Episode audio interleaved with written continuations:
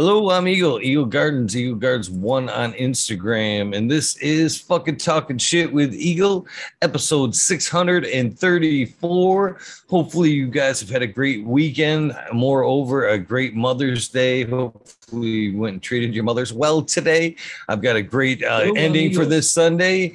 Uh, great guest, Mr. Strangely Rooted. How you doing, my friend? You want to tell us how you're doing and where they can find you? Really good, really good. Uh, happy Mother's Day to all the moms.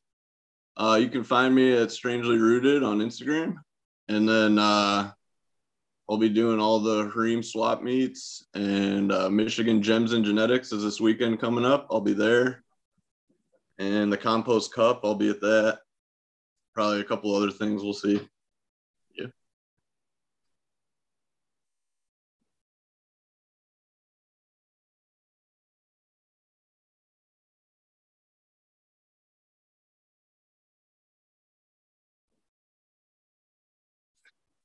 Right on, right on. I I hope to make that event next weekend. Uh, I, I love these events, especially the camp out events, the music and the camping. I think that, that is Yeah. the next big thing as far as cannabis events go, man. Yeah, it's definitely great. Like the Compost Cup last year was super fun, and it was pretty small, but it was that almost made it better because it's like everyone could get everything they want during the day, and then we just fucking go all night, and it's it was fun. Good times. Looking forward to this weekend for sure. It'd be cool to meet you in person. Right on. I'm hoping to. I'm hoping to make it there for sure. Uh, yeah. The, I, for that kind of thing, for me, it started off with the Bigfoot event up here in northern Michigan, that camping thing. And man, there's just something about it, man. It's fun during the day, you know, getting to talk to the vendors and whatnot. But when the lights go down and they can close the door and everybody can relax and campfire starts, that's that's when the real fun starts. For sure. So, uh, what did you? What do you have to smoke on this evening? I got options. uh, I got some. I got some dosey mints rolled up that I grew. Every I grew everything here. Uh, I got a bong packed with some grease monkey in it, and I'm thinking about ripping a dab here of some Boscotti. It's a Don Mega by Biscotti from uh, Soulfire Gardens, and that I grew all those from seed. So outside. Right on. I, I love. I love. It was a great answer right off the the bat there. I got selections. I've got a few things laying around here. Some fire. I've been I've been trying not to get Uh, too stoned for the last hour getting ready for this thing. Well, then we're. It sounds like you're overdue, my friend. Let's let's I'm let's ready. enjoy some cannabis. yeah. Just- Hell yeah. I'm getting ready to roll up a this was a tester. So a little nug here. Just hell yeah. with my assy finger. There is a this is some what he's calling the Maui soda pop. And this is uh his Maui pop times uh root beer, uh one of his root beer strains. And uh, so far, man, killer. Killer, Oh, real yeah. heavy on the eyes. I gotta be careful how much I smoke of that this evening.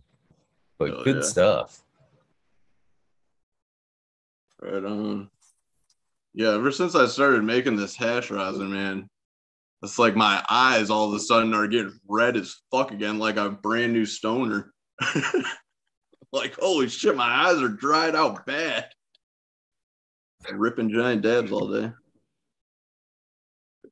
Oh man, that's a good thing, man. I love the the cannabis that tends to hit you right behind the eyes there, man. Yes. Yeah, the the grease monkey is one of my favorites. I grew a ton of that, and it's it's just real heavy, just delicious too. I always, I- well, I started saying this about a year ago when I started dabbing again, uh, which was kind of a phase for me. I go in and out of my dab phase, but man, I was doing, I was doing them quite a bit on the show, man. And I took a good one one night. I'm like, man, that one there's got my even got my third eye squinted there. you can get damn near psychedelic with this shit, like on its own, you know. Get into the heavy dabbing. so right off the bat here, I want to make sure I, I got your link posted to your Instagram in the description of the show, but I want to throw it in chat right quick because I want them to pay maybe take a look real quick at this carcass you've got. Like what, six posts in, five five posts in. That thing is a beast. That's a trophy if I've ever seen one, my man. Congrats on that. When when was that grown? What strain are we looking at? That is amazing work, my friend. Okay, so I built this greenhouse. This is my second greenhouse. I built it two years ago to do hemp in, just basically to start the hemp in. I, I did like a little field like 250 plants of hemp. And so I just threw up a little, like, it's like nine by 48 greenhouse two years ago. And then the hemp was just like, whatever, that wasn't worth my time for the market. I, I didn't have a market at all for it. So last year, I just said, fuck it. And I put one giant bed down the middle with like a shit ton of compost because that I got a pretty giant compost pile going back there. So I made this bed that's like it was probably three, four feet tall and like 40 feet long and like six feet wide. Just of like my compost is basically horse manure and uh, mushroom blocks that I get from Detroit Mushroom.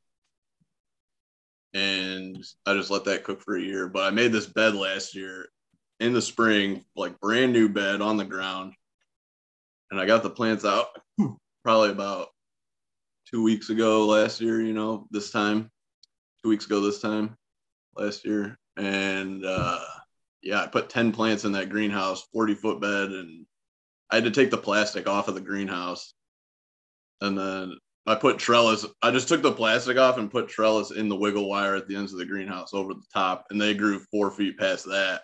So that's that's the Boscotti from uh, Soulfire Gardens. That's what those giant plants are.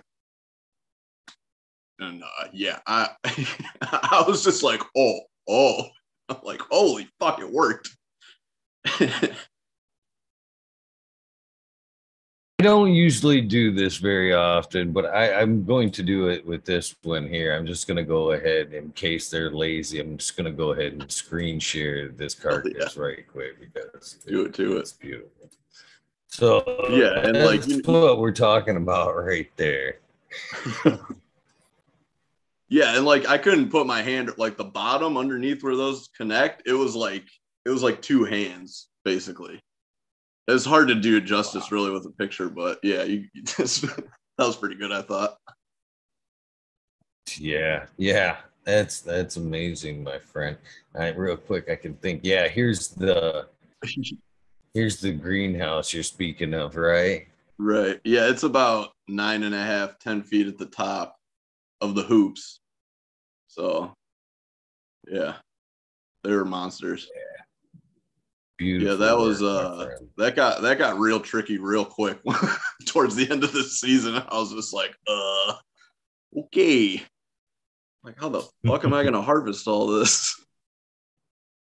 It was a yeah. quick trick.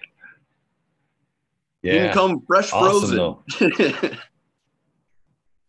that's what that's when I started learning about that. People are like, dude, just freeze it. And I'm like, okay. Okay, then we can make hash out of it. I wasn't planning to do that at all. It just I just had so much last year and I was like, okay, I'll just take all the tops off for flour and put the rest for hash. I mean, I have a full 72 plants out there, so that was just one greenhouse. you know, uh, since we, I was thinking, man, should I dive into this now or should I kind of wait for it later? But I might as well just we'll just roll. We'll just roll with wherever it yeah, goes, you right? go back and forth. So, so I think that's a lot of what drove a lot of the hash industry, to be honest with you, both in color and in style, was the bigger growers not being able to keep up with harvest and going, you know, uh, we're just going to throw it in the fucking freezer and, you know, it makes sense. Extra. Like, yeah. Yeah, and I, I like I always just did like trim and had like my processor buddies run trim and stuff like that before, but I never dedicated like actual bud to concentrate. And then I was like, well, I can get into the solventless thing, like you know, compared to trying to get into a BHO lab, which I don't even want to do anyway. It's like the solventless is pretty affordable relatively, you know. So I just bit the bullet and you know dropped the first part of harvest on all the all the stuff I needed and said, fuck it, let's go. you know, and the price of flowers dropping, the hash is about the only thing getting a decent price these days. So I figure that's going to go down too. I might as well get on the train now. You know, and I love smoking it. So I do as well. So with that being said, I guess we'll we'll jog back or start from where we usually do here, and that's when and where did you come in come in contact? When did you first started using cannabis? If you don't mind uh, sharing. Yeah. Uh, let's see. I think like the first time me and my buddies got a little bit of nug was like eighth grade, and we tried to like roll it up in a gum wrapper or something. Like we had no idea what we were doing, and it didn't work at all. And that so I was in I ended up down in Ohio for a while and like high school time and the end of middle school. I grew up in Michigan. I'm in Michigan now, so we just moved around a bit. And uh so like weed was different down there. Like when I was learning about weed and started smoking and everything, I was down there.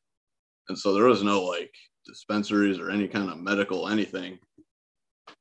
And uh so like probably freshman year of high school, we started getting it here and there and then like by sophomore year, I was pretty much into it heavy. You know, not heavy, but as much as you can be in high school. You know, we get out we get out of class and go fucking get a twenty sack between four people, roll it up and go smoking. You know, driving around and smoking. As soon as we had cars, that was just pretty much what we did. Uh, yeah, I got busted like sophomore year. I was 15, and they pretty much like it was the stupidest thing. We were just smoking in the back of a parking lot, and somebody like called the cops. They thought we were robbing the store or something, and they let all my friends go except for me. And they took me downtown, you know, because I had a pipe, like I made a pipe out of like PVC or something, and it was like all rigged. I had like a paint job on it and everything, you know, it was custom. and they're like, "Did you steal this from the store?" I'm like, "Dude, it's like completely no, I didn't steal this from the store. So they they yeah they fucked with me. And I, I was 15, so they like made me do all this stupid shit, you know, because I wasn't 18 yet. But they, you know, I had to take all these classes and do all this shit. And then basically by the time I was, somehow I never ended up taking a piss test, which I still have never taken a piss test. Steer clear. uh, yeah. So after that, as soon as I like was allowed to like get out of the house again, you know, I was only 15, so I was in a lot of trouble. then uh, after that, it was pretty much game on. Yeah, never stopped since then. Good times. That's awesome. I, I, the the cocky person in me would have been would have hard had a hard time resisting going take me to the aisle where they where where they sell these. You know, where can I get this pipe at in the store? Show show me that spot. Yeah. Oh no, I totally did too. I was like, "Are you kidding me right now? Like, what is?" This? Like, he's just he was just pissed off because it wasn't what they thought it was. You know, they're like, "Oh, it's just some fucking dopers back here." you know, like guilty. right. So. Whatever I guess uh, my next question would be how would you describe, I guess, your reaction to cannabis at that point? Was it more or less kind of a recreational type thing, you know, just kind of do it hanging out with friends? But, or did you necessarily kind of realize that there was uh, a little more something to it? You know what I mean? Um, yeah, like in high school, after that point, like, because when I got busted, I was pretty, it was pretty early on still, you know, I was still just like we're getting stoned. This is like very new and attractive and cool. I didn't think about anything more past that yet. You know, we were just starting to get drunk and stoned, and it was like, fuck yeah. But then, like towards the end of high school, I was definitely like, yeah, getting deeper and deeper into the culture and everything and the music, and just like, okay, this is these are these are cool people. This is this is not a bad place to be. You know, you could be doing a whole lot worse shit, right? And then yeah, into college, it got things got things got a little warbly.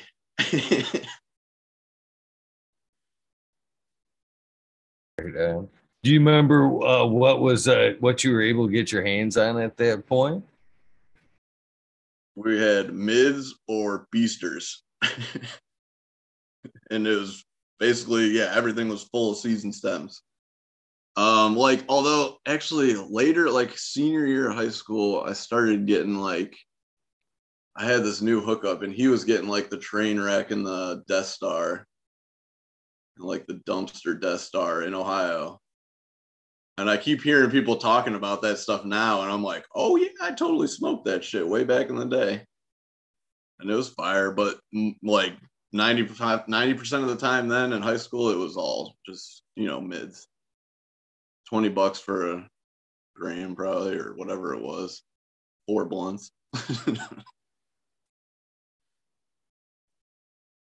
Might have been it was 20 bucks an eight probably. I think that's right. Pretty bad. Pretty bad. Yeah then into college i started it started changing getting into the like 45 50 dollar and eighth stuff. And that's like I, I used to like fucking buy ounces at crazy prices and you know flip like just eights you know just little amounts so i could smoke then. And it was just like i think about it now and i'm like holy fuck i'm almost selling a pound for this price. It's like jesus christ. It was crazy then. You know what's funny or at least in my opinion you know, about differently from today to back then. If you could fucking find the guy that had that fire, he he wouldn't let you leave with that fucking QP or pound. You know, it was multiple part straight zips, and they didn't want to. They didn't want you to fucking get too much of it. You know what I mean? No. It wasn't like everything else where the mids where they'd be like, take as much as you can get. You know what I mean? You come back twice in a day for the good stuff. They would be like, man, come on, man, slow down. Give everybody a chance on this shit. You know what I mean? Totally. Yeah. Mm. So, what kind? What we? What were we looking at in the college time then? What was the good? The goods at that point?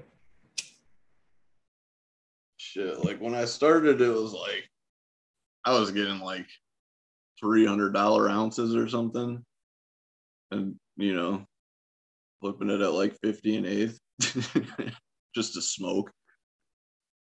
And then it started escalating. Like basically, it was just I had a bunch of roommates that I lived with, and you know, I was the guy that went and got the weed, and they all like we all smoked, and we all just like threw in money, and then my guy was like, he's like, here, take this much, and I'm like, well, I don't, I don't have enough for that, and then like two days later, I was like, oh, I got it now.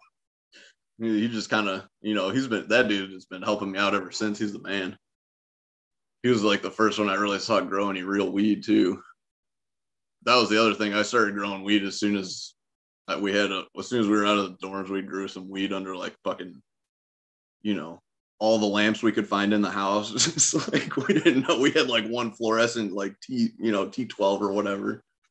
We just like had some seeds and we didn't we didn't know what we were doing. We just did it and it was terrible. And then, you know, I've done it every time ever since. now it's getting pretty good. You know, 10 years later. Yeah. As we can see from the Instagram there, for sure. So T12s is or T5s, what did you say there? Oh no, it, it was like a single bulb, you know, it wasn't a, no grow light or anything. It was just like shit we had and then we and then we're like, oh, it needs more light. So we like, you know, went and grabbed all the lamps in the house and like tried to like fucking light it up. And like, yeah, that's that's not how you do that. And then I like, you know, the next time I kind of like was like, okay, maybe we need like, maybe I need like a better light. And then I got like a one of those old like gym halogen lights, you know, like the 400 watt metal halide. It's like the big, got the big cone on it. I got one of those for like 40 bucks or something. And like reconfigurated it so it was like a grow lamp kind of. And then I was like, okay, I got the light. And then I cooked the plants because I didn't have any kind of like, you know, air exchange or like temperature control or anything like that. I just had a 400 watt lamp and it cooked plants. I was like, okay. Like it started to work, but my room was hot as fuck. So I was just like, you know, whatever. And at this point, I was kind of just like doing all this for like fun, you know, on the side. Cause like I saw my buddy doing, he was like, get some good weed. I'm like, okay, I could do that. But it was, it wasn't like, I wasn't all in yet. And then like I had a good year doing shit and I got some like real grow lights and like a tent. And I was like, okay. And then the plants grew and I was like, okay. You know, I still fucked up a bunch of shit, but they started getting big and having big buds on them. And I was like, this this could work. And then like the next year, it was like, okay, I got a real harvest. I had a sour diesel plant. This dude gave me some seeds, a bunch of random shit, and it was a sour diesel one, and that thing was like, I was like, this is like real fire. Like I could I could smoke this. I would be very happy to buy this and get it in a bag, you know. And then I sold that, and then I bought more grow lights, and then I'm like, okay, now we're getting somewhere. and then I moved to Michigan. Back to Michigan. So that was all happening, like, you know, not in Michigan. so are you uh what are we using for medium at this point? Are we already in soil, coco? Yeah. Um I mean, I think like the first two was probably just like fucking Miracle-Gro or something, whatever they had, you know. I just went to the fucking hardware store uh, but then yeah, I got into coco and I had like a two part like black label or something. I don't know. There was a grow store down in Covington, Kentucky, across the border. There were some cool dudes there. Um, but yeah, just like coco and two part. And then like I got into like a I don't know, I bought like a bunch of shit on Craigslist because I was like cheap as fuck and didn't have any money. You know, so I get like I got like this grow this dude was growing and he just had like you know a tent and like some random lights and like a bunch of leftover nutrients. So i kind of like filled out that line and ran that. I think it was Cyco the Cyco nutrients and that shit like i got it all right and it, that stuff came out fire. That was like my first really good run. I was like whoa okay. But that i mean i didn't know a lot about plants or growing at that point you know. I was just doing it to get weed and then like as I was learning, I'm like, okay, this is like, uh, you know, I was just getting more and more interested and involved and like caring way more about everything. So, yeah. I don't know. I think I was probably in Coco the first year I was in Michigan too, in my little indoor. I think after the read the first regen conference was probably when I really switched everything over. I'm trying to think, I don't even remember when I went all organic. So, did your relationship change with cannabis after uh, you started cultivating it, or did it stay kind of on the recreational side?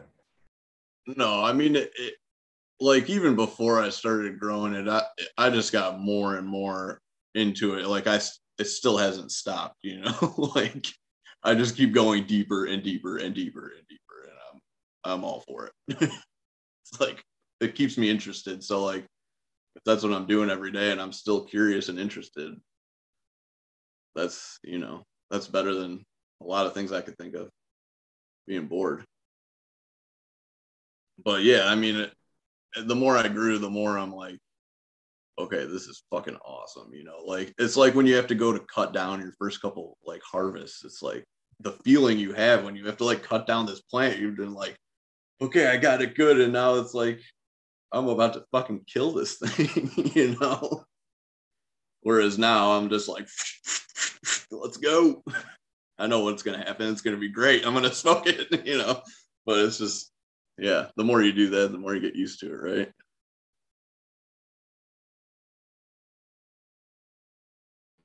For sure, for sure.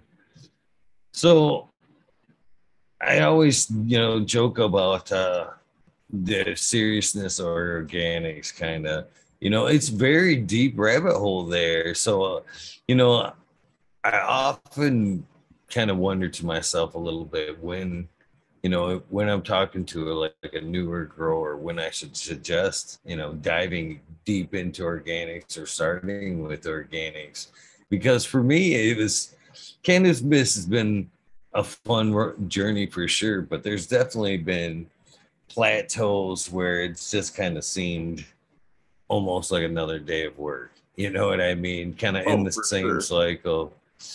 But it, then again, it, there's been uh, things that kind of piqued my interest, di- different techniques, you know, different this, different that. Of course, there's a, always the option of breeding and stuff like that. So there's a lot of avenues to look into. But once you open that organics road now, that, that's I don't think that's something that you ever finish up on.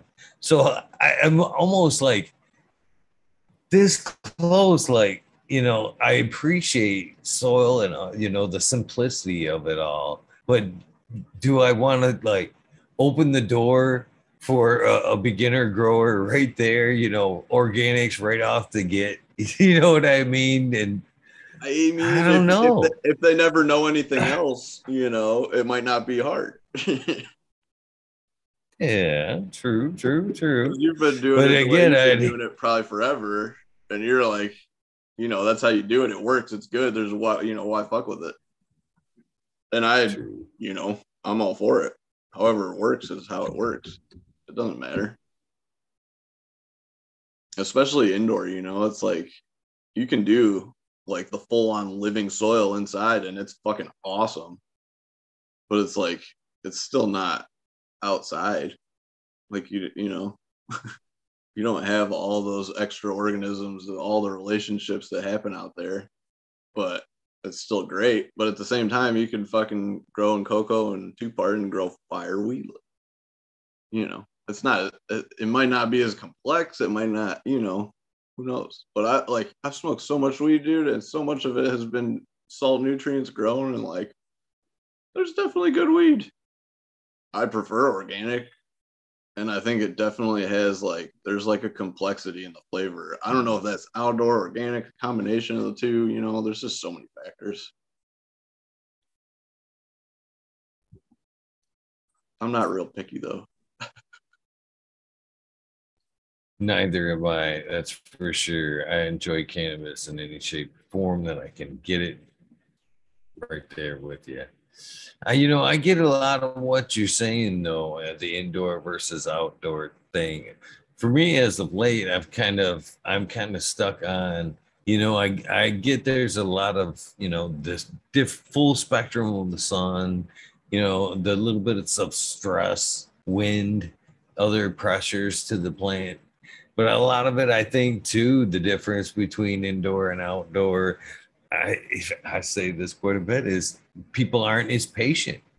You know, indoor, that shit's like fucking, too many people go by that calendar, man. Day 70, pull that shit. Dude, well, I, I have literally not always the case. Number. No, not me neither. Me neither. But I honestly like, what day are you on? I'm like, I have no fucking clue, dude. like, I just look at the plant. That's the best way. It's the best yeah, it'll, way. It'll, it'll tell you what's going on. And I think that's got a lot to do with the indoor and outdoor right there is people, you know, when it's outdoor, you're thankful for every day of an ex- extension. You know what I mean? Oh, oh You're trying yeah. to take it as long as possible. It's quite the opposite from the indoor. Indoor, I think people are pulling way too early. So I think that's got a lot to do with the quality from indoor to outdoor is a natural ripening of the plant. Yeah, and I've talked to a couple people about this, and I did an indoor run last year in here, and I hadn't done it indoor since I went outside like three years before that because I was just like, there's so much to learn for the outdoor. I don't even want to fuck with the inside anymore. I'm like, what am I doing in here? You know, it's like I got so much room out there. There's the sun, like works great, you know. But I did an indoor grow and I kind of like am in the outdoor like long long grow cycle like mentality and i had my plants inside and i just kept vegging them got them huge as fuck and people are like what are you doing? And i'm like i don't know and flipped them and then they like took them forever and i'm like man, they're like have you harvested yet? I'm like no i don't know they're not ready. And i just let them go. I had six plants in like 15 gallon pots and dude it tasted so fucking good. I don't know somebody was telling me about like the veg time like if you shorten the veg time, then the plant might not like go through all its phases, you know, in its veg state. Like if you if you like something's happening there that it might like change like the basis that it goes off of. So like when it goes into flower, it starts changing. But if it's in veg and it's like you pull, you switch it early, it doesn't have like everything built yet or something like that. So the, like that affects the flavor and it's like gives it just more complexity if you let it just like veg as long as it wants to, which if you're growing under the sun, that's pretty much just what happens no matter what. You don't really have a choice. I 100% agree with that, especially from seed. Uh, I've been tested uh, tested for a very long time, and breeders push for that report a lot of times on that first run as quick as they can get it. I've always been the first one to argue, hey, you need a few cycles to get an accurate description.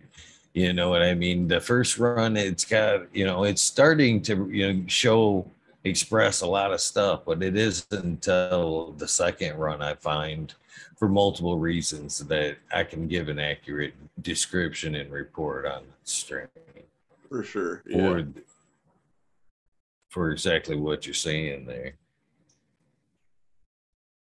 Mm-hmm.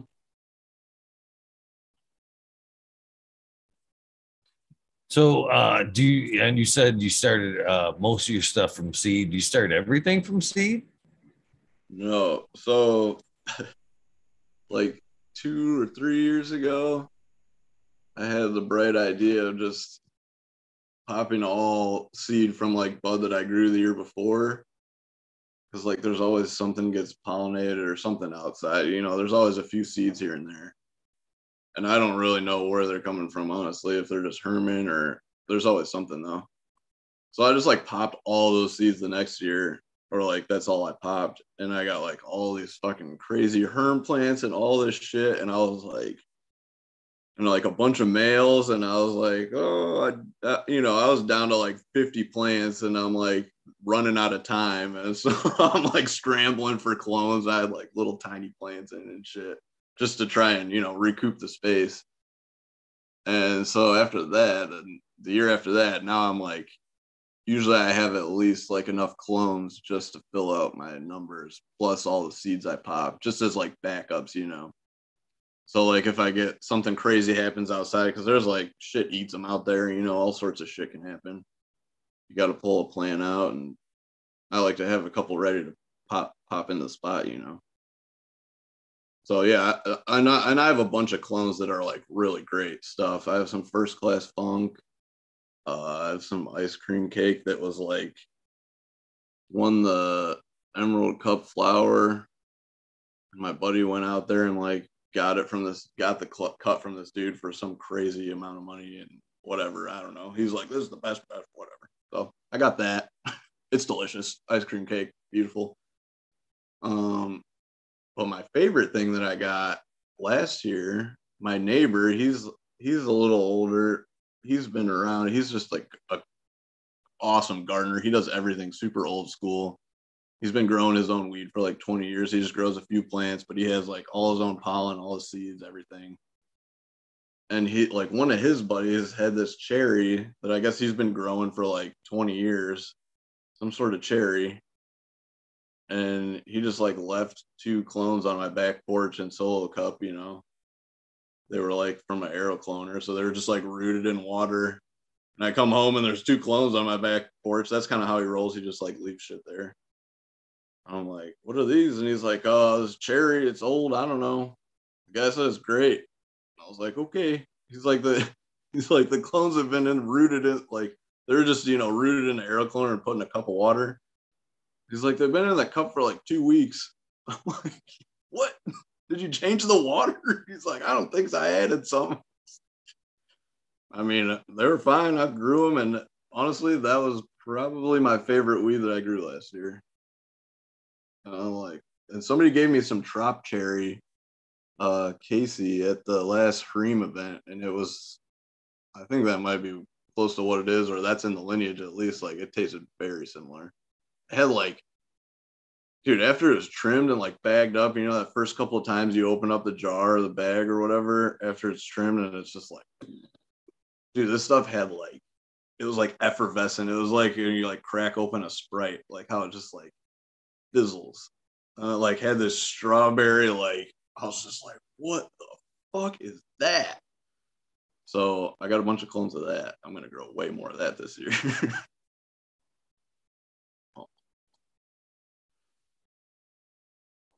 so are you strictly uh, outdoors these days? Are you at least starting them indoors or? Yeah, no. I, so I, I got my my indoor room. I was gonna do a run, but then I just kind of started cloning and popping seeds, and so it just kind of turned into the full on veg room. So it's like full right now. It's I'm like just the weather basically is good now, so I'm getting beds prepped. Everything's pretty much I got to get it out there into one greenhouse at least. It's all like close up the one greenhouse at night and make sure they're cool. Just leave them in pots until they're like hardened off out there. I got shade cloth on that, and so I can just I basically just harden them off in the greenhouse under the shade cloth, and they're they're cool. They like that. So you want to tell us a little bit on how you prep them outdoor uh, spaces there? Are you beds this year? Uh, what are you doing to get those beds ready for this year's run? Uh, to grow some monster ass hardy plants like you're showing on the Instagram there. I'm sure yeah. everybody would love to some tips for that shit. Well, honestly, like that bed I built last year. I have my my other out my other beds are like three, four year hugel beds. So they got like the logs underneath. So that's it. That stuff's really starting to every year it gets easier basically. You know, because everything's starting to break down and like really just meld together. So it's just like, and, and I'm on like hard ass clay. So like the first couple beds, I tried to like dig down and like do the hugel beds like that with the logs, and I dug about three beds and was like, "Fuck this." There's like no point because you're you're digging into clay, and then like when it rains, the hole is just like a pot basically, so it just fills up with water. So like whenever it rains, like if there's any holes here, it just fills up with water, right? So I just started going like, fuck it, I'll just build up. And so now like that bed that I built last year isn't even a hugel bed really. I just I put like four yards of sand down first because there's like no sand here. It's all just like hard. And my thought is that the sand eventually will, you know, the worms and shit will work it into the clay. Because like clay plus sand equals like pretty decent texture, right? And so then I, I put the sand down first and it helps just like level it out kind of. And then I put like probably like 16 yards of my compost, probably more than that on last year. And then I did uh, the 12 seed cover crop from Build a Soil. I have a big bag of that. It's like mostly clover, um, like field peas or some some other stuff in there, and it's all good. And so I get that cover crop going like on the compost, right? So like I got fresh compost down. I like shape the bed and I throw that seed down and water the whole bed, like seed the whole entire bed.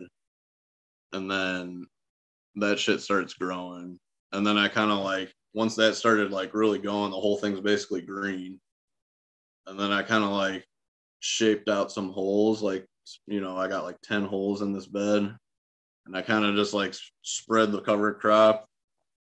And I think I put some like organic amendments in last year because I had a bunch left over. And I'd say it definitely helped, but I don't think it needed any. I think I had probably too much nitrogen already from the compost because the compost is like a lot of horse shit and just like spent mushroom blocks and then like whatever else I throw in there that's around. And it's like real big pile. Like probably 12 feet, 13 feet tall or something. I don't know.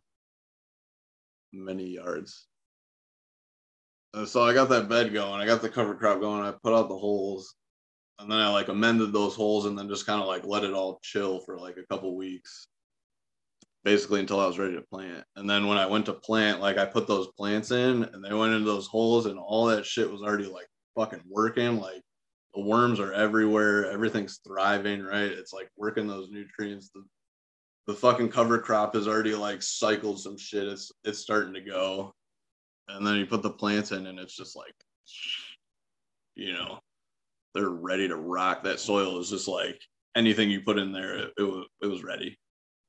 So and then from there yeah i just like cut the cover crop like regularly. Because in the spring and like coming into summer once that shit starts going it just like and so i just like keep cutting it and dropping it and just leaving it right on there. And it just like mulches itself. And then once the plants get big enough and it's like later into the summer it all kind of just stops anyway. So it's just like chilling at that point. So shit's not like growing up into your plants. And that's how you you know bugs and everything likes that but there's everything's out there anyway. You're outside so. Yeah. It's basically just keeping the plants happy is the best way to keep everything away from your plants, as far as I can tell.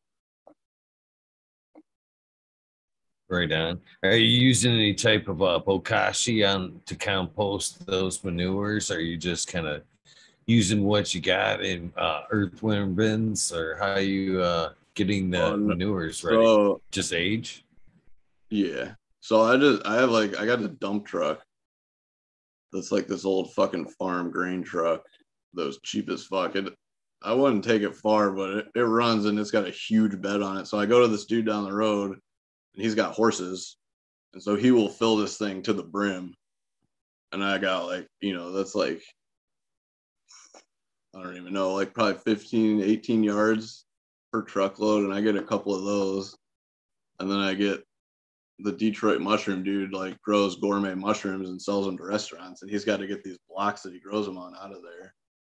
So I got him to start bringing them up here, which I have to pull the plastic off of the blocks, which is a pain in the ass, but the compost is money and mushrooms grow out of it, like fucking oyster mushrooms and chestnuts and shit, and you can eat them and they're delicious. Oh shit.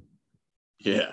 So like you can just take those blocks and like I'll just break them up on top of the beds too, like not for like compost, but then they'll just like the chunks will just grow mushrooms out of them and you can just, you know, have some lunch. Pretty awesome. Um, but yeah, so is that where uh, I got, I, I got Mount, a tractor. Mount, oh, uh, well, I, I was just gonna say I just pile it all up and I got the tractor, and we just I mix it like I used to mix it like all the time, but now it's like a few times a year, and I just let it sit for a year. So I have like the next pile working, getting ready to get going, while this one's like I have a giant pile ready to go. And as soon as it dries up, basically is when I can start spreading it because it's kind of beyond uh, shoveling a wheelbarrow for me anyway, because it's just me. So I use a tractor and a dump truck whenever possible. and it's fun. No, no harm in that. That's for sure. That's, in my opinion, working smart right there. So is I've, that I've uh, leading up to how a home of Mount Mushmore is. tell me about Mount Mushmore. That basically just the the Detroit mushroom kept coming up with all the mushroom stuff, and we, I just made this pile and started calling it Mount Mushmore. I don't know, it's stupid. just giant mushroom compost pile. Yeah, that's awesome. That's awesome. So, how do you? I guess I appreciate the hugel style, but most of the time I hear more referenced as a mountain.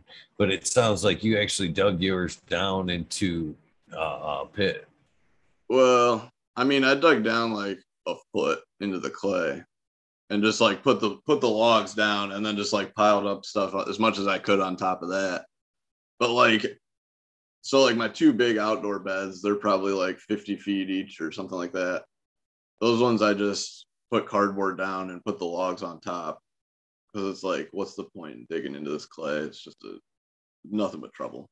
You know why fight it? So i just pile on and let the you know let the worms do the digging. They'll break through that shit oh man for me up here where i'm at quite the opposite i think you could dig for quite some ways before you hit that clay, man. Nothing but sand. Yeah, that's what, dude. It's crazy. All all the people like on the West Coast too, like Grand Rapids area, everyone over there, which is like a lot of the weed growers I talk to, and everyone's on sand, and I'm like, man. They're all like, man, this sand is terrible. I'm like, you should try clay. Yeah, but it's like you know, one way or the other, right? Oh, it's something.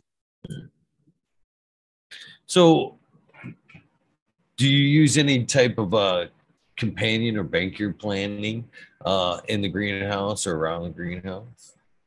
I just let the cover crop run, which is really, I guess, a companion plant, you know, because I'm growing it while the weeds there. So I just like continuously chop and drop it. Um, I mean, I have like a couple like, you know, random shit planted around in the beds, like iris and Comfrey and shit like that. But I haven't really, I don't know, put a ton of effort into trying to grow other stuff with the weed. I just grow the, the cover crop, you know, I just let that run and chop and drop it. And I figure that's just like cycling the nutrients under the soil. And it's like, you know, you're chopping it. So it's mulch and it's like green mulch and it's like cooking and everything's just fucking working. Just keep that cycle going.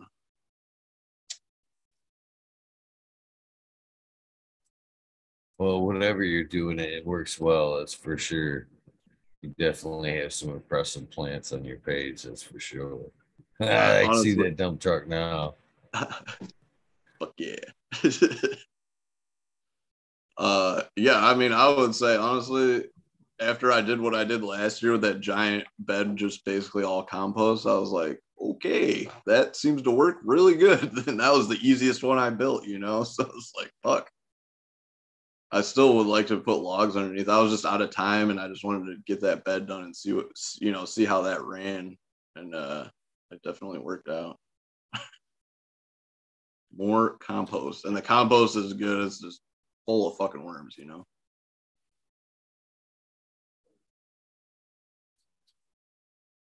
So do you have you ever thought about uh, doing any type of breeding at some point? that's pretty much like the only thing I haven't like really delved into yet. I don't know why, but it just seems like it's like so hard with everything going on as it is. You know, I can only imagine trying to keep all that shit straight. But yeah, the, the, as time goes on, it's something I definitely think about more and more, just because it would be beneficial for like me growing here personally. You know, just like breeding for what grows right here. So that would it makes sense, right? Where that? Where that? I'll probably get there eventually.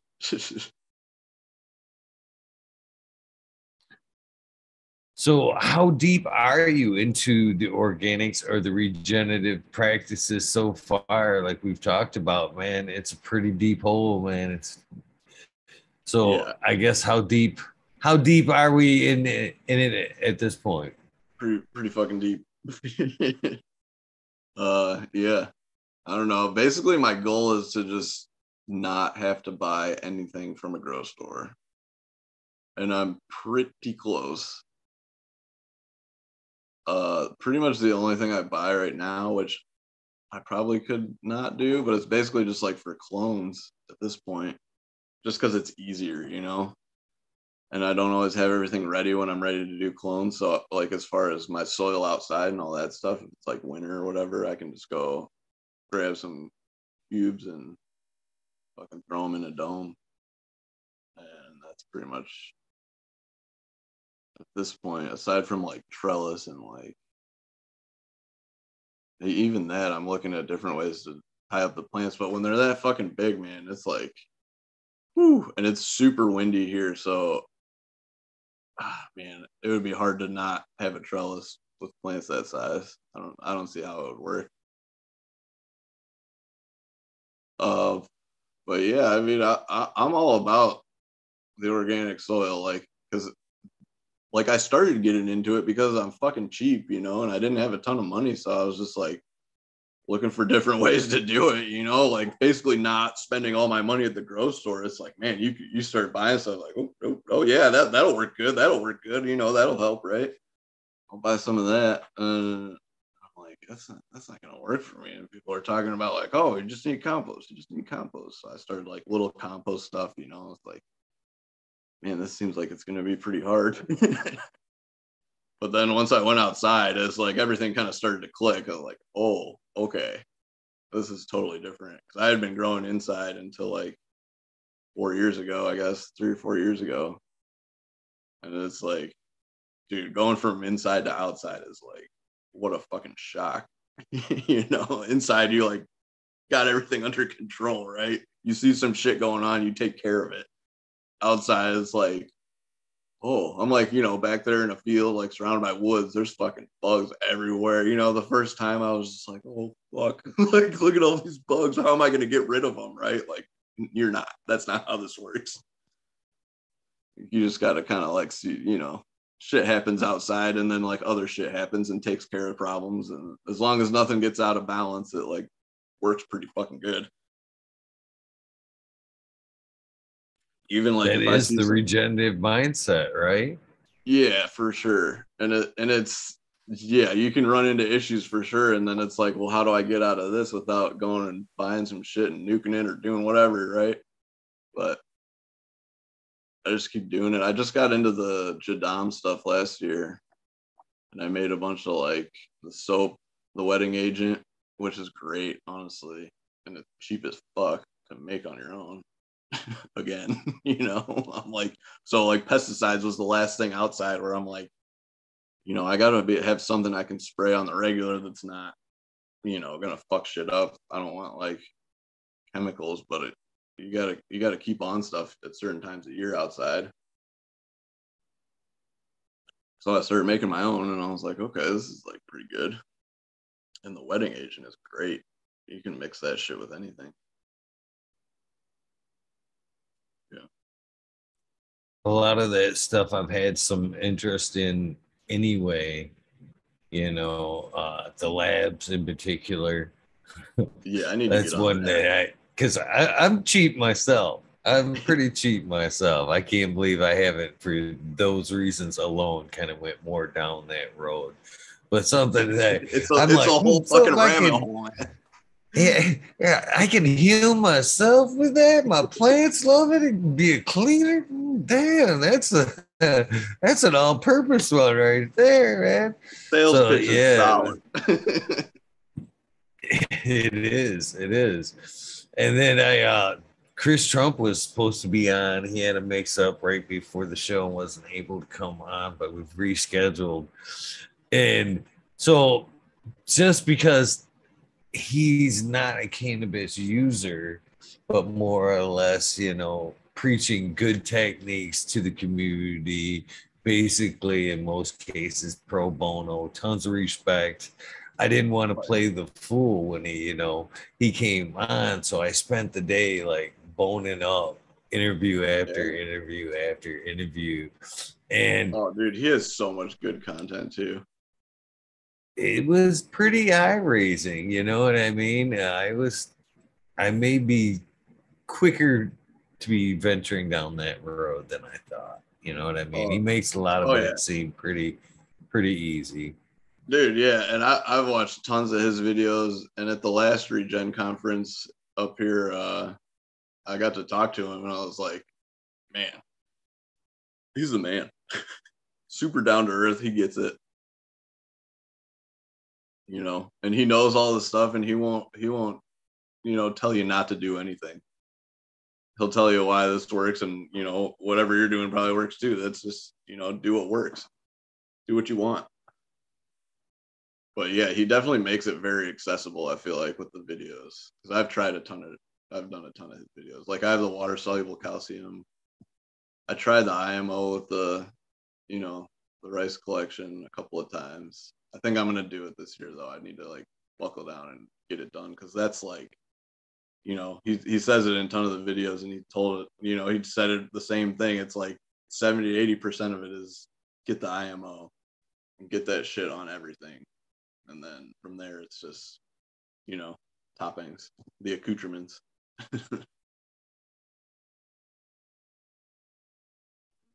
yeah, that's a, it's definitely a deep process. That's kind of why I asked, you know, early on, you know, when do you when do you introduce that to the newer grower, right? Because yeah. you know, at some point I've had I've had this discussion a lot. And it's hard to, I think, for some people to swallow because there's such a great info out there. You know, if you from prior days of learning to grow cannabis, they didn't really teach, you know, the deep organics rabbit hole. It wasn't necessarily uh, how the plant works. It was, you know, technique. Right. You know, most cases, coco, A, B, whatever. This is what you do, yep. and most people jumped on easy to understand. But I think, you know, with organics, you know, for a beginner grower, I've argued the point it can be quite, you know, confusing. You know what I mean? So many technical terms. I think a lot of people that if that were be the the starting point, they may just go, "Holy fuck!" Yeah. I don't know if I'm ready for this. I'm just gonna go to the dispo. you know what I mean? to right. where I think that may be a step, uh, you know, more of a connoisseur step. It's an, a wonderful process to get started in. You know what I mean? But it can be if you go, hey man, here's organics, boom, boom, boom, boom. Here's a few books. they may not, you know, get started yeah. for a year or two, if not ever. oh no, you know, I have books that I haven't finished.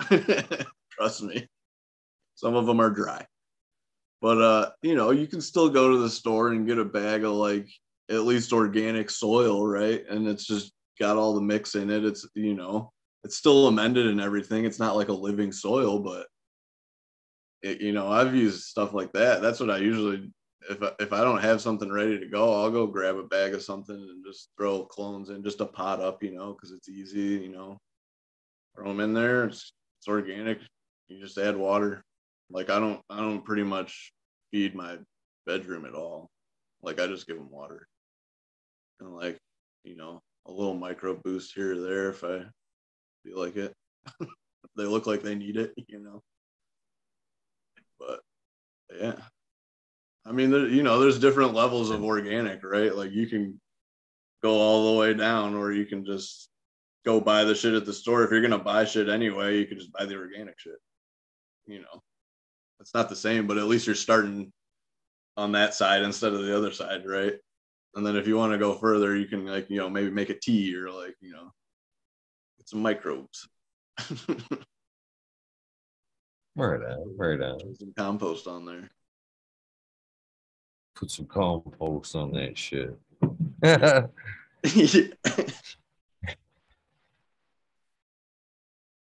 Hell yeah. Um, so I guess um what about the on the hash side of things? You know, when we did that the appreciation for love for the hash side of things start on? Well,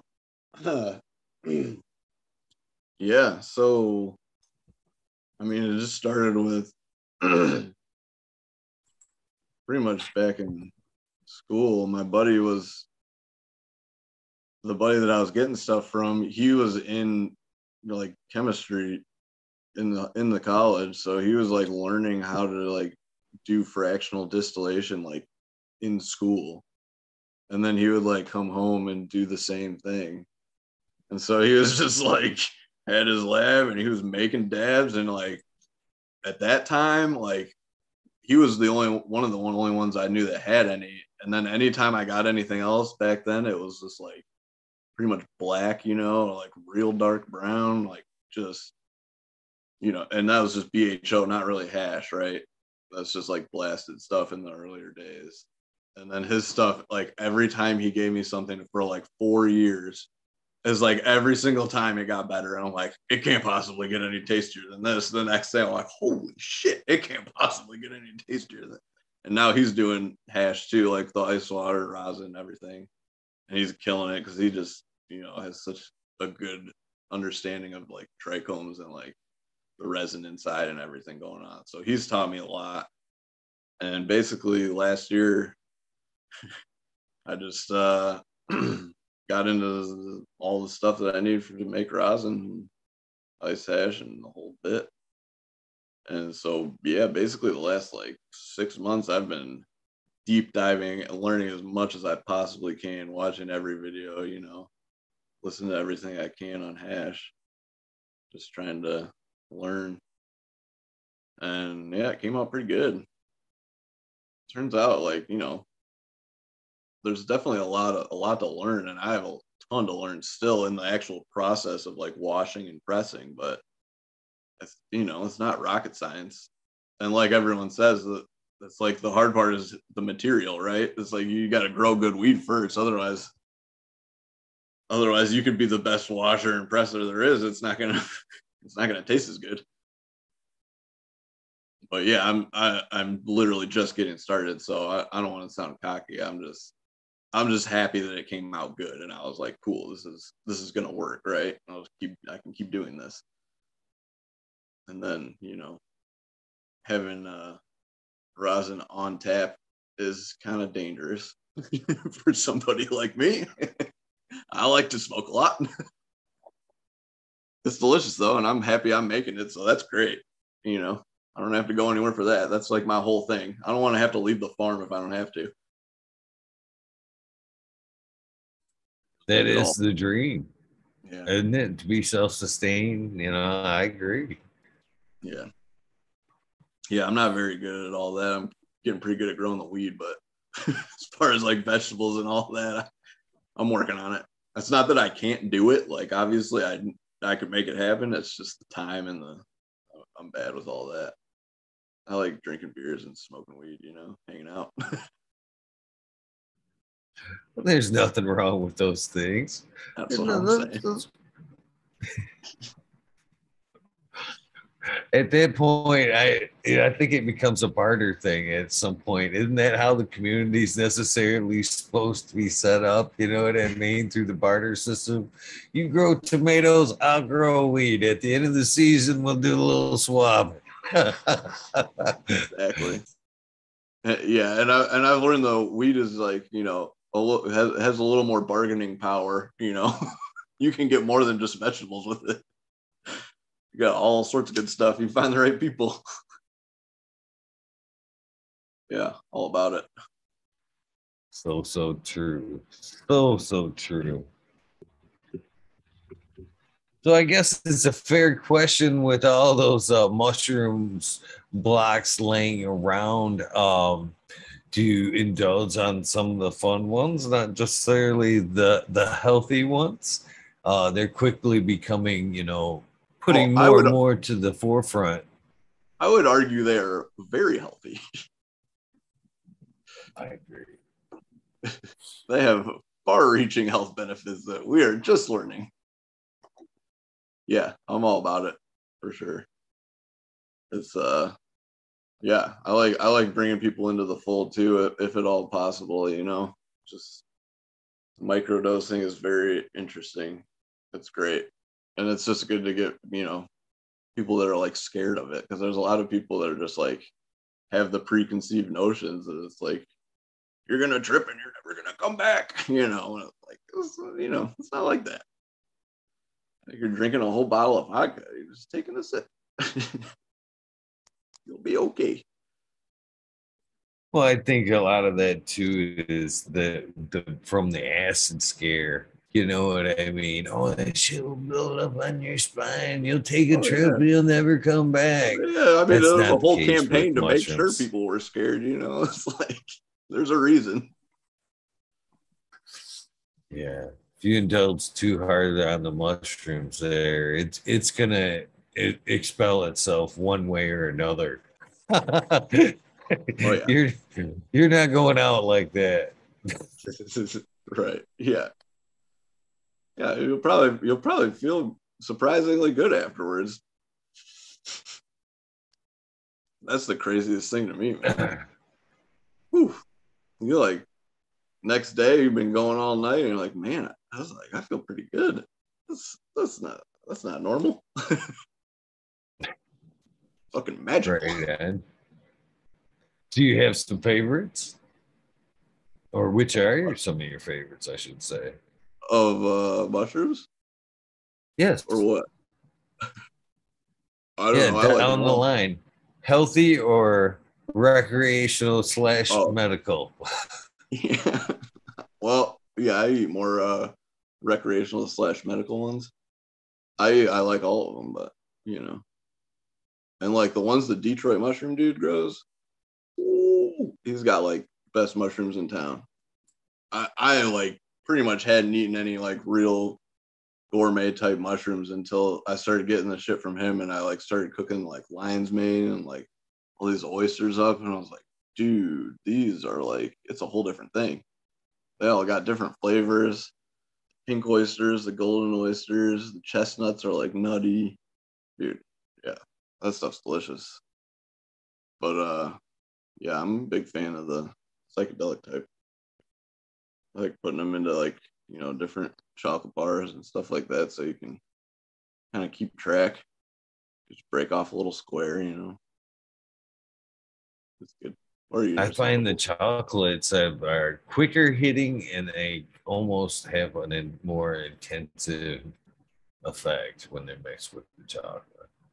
That's interesting. Yeah, it's definitely different. It works great. I think it's very effective. Yeah, and I like to like I'll grind up like a whole big batch and make like everything with the same batch.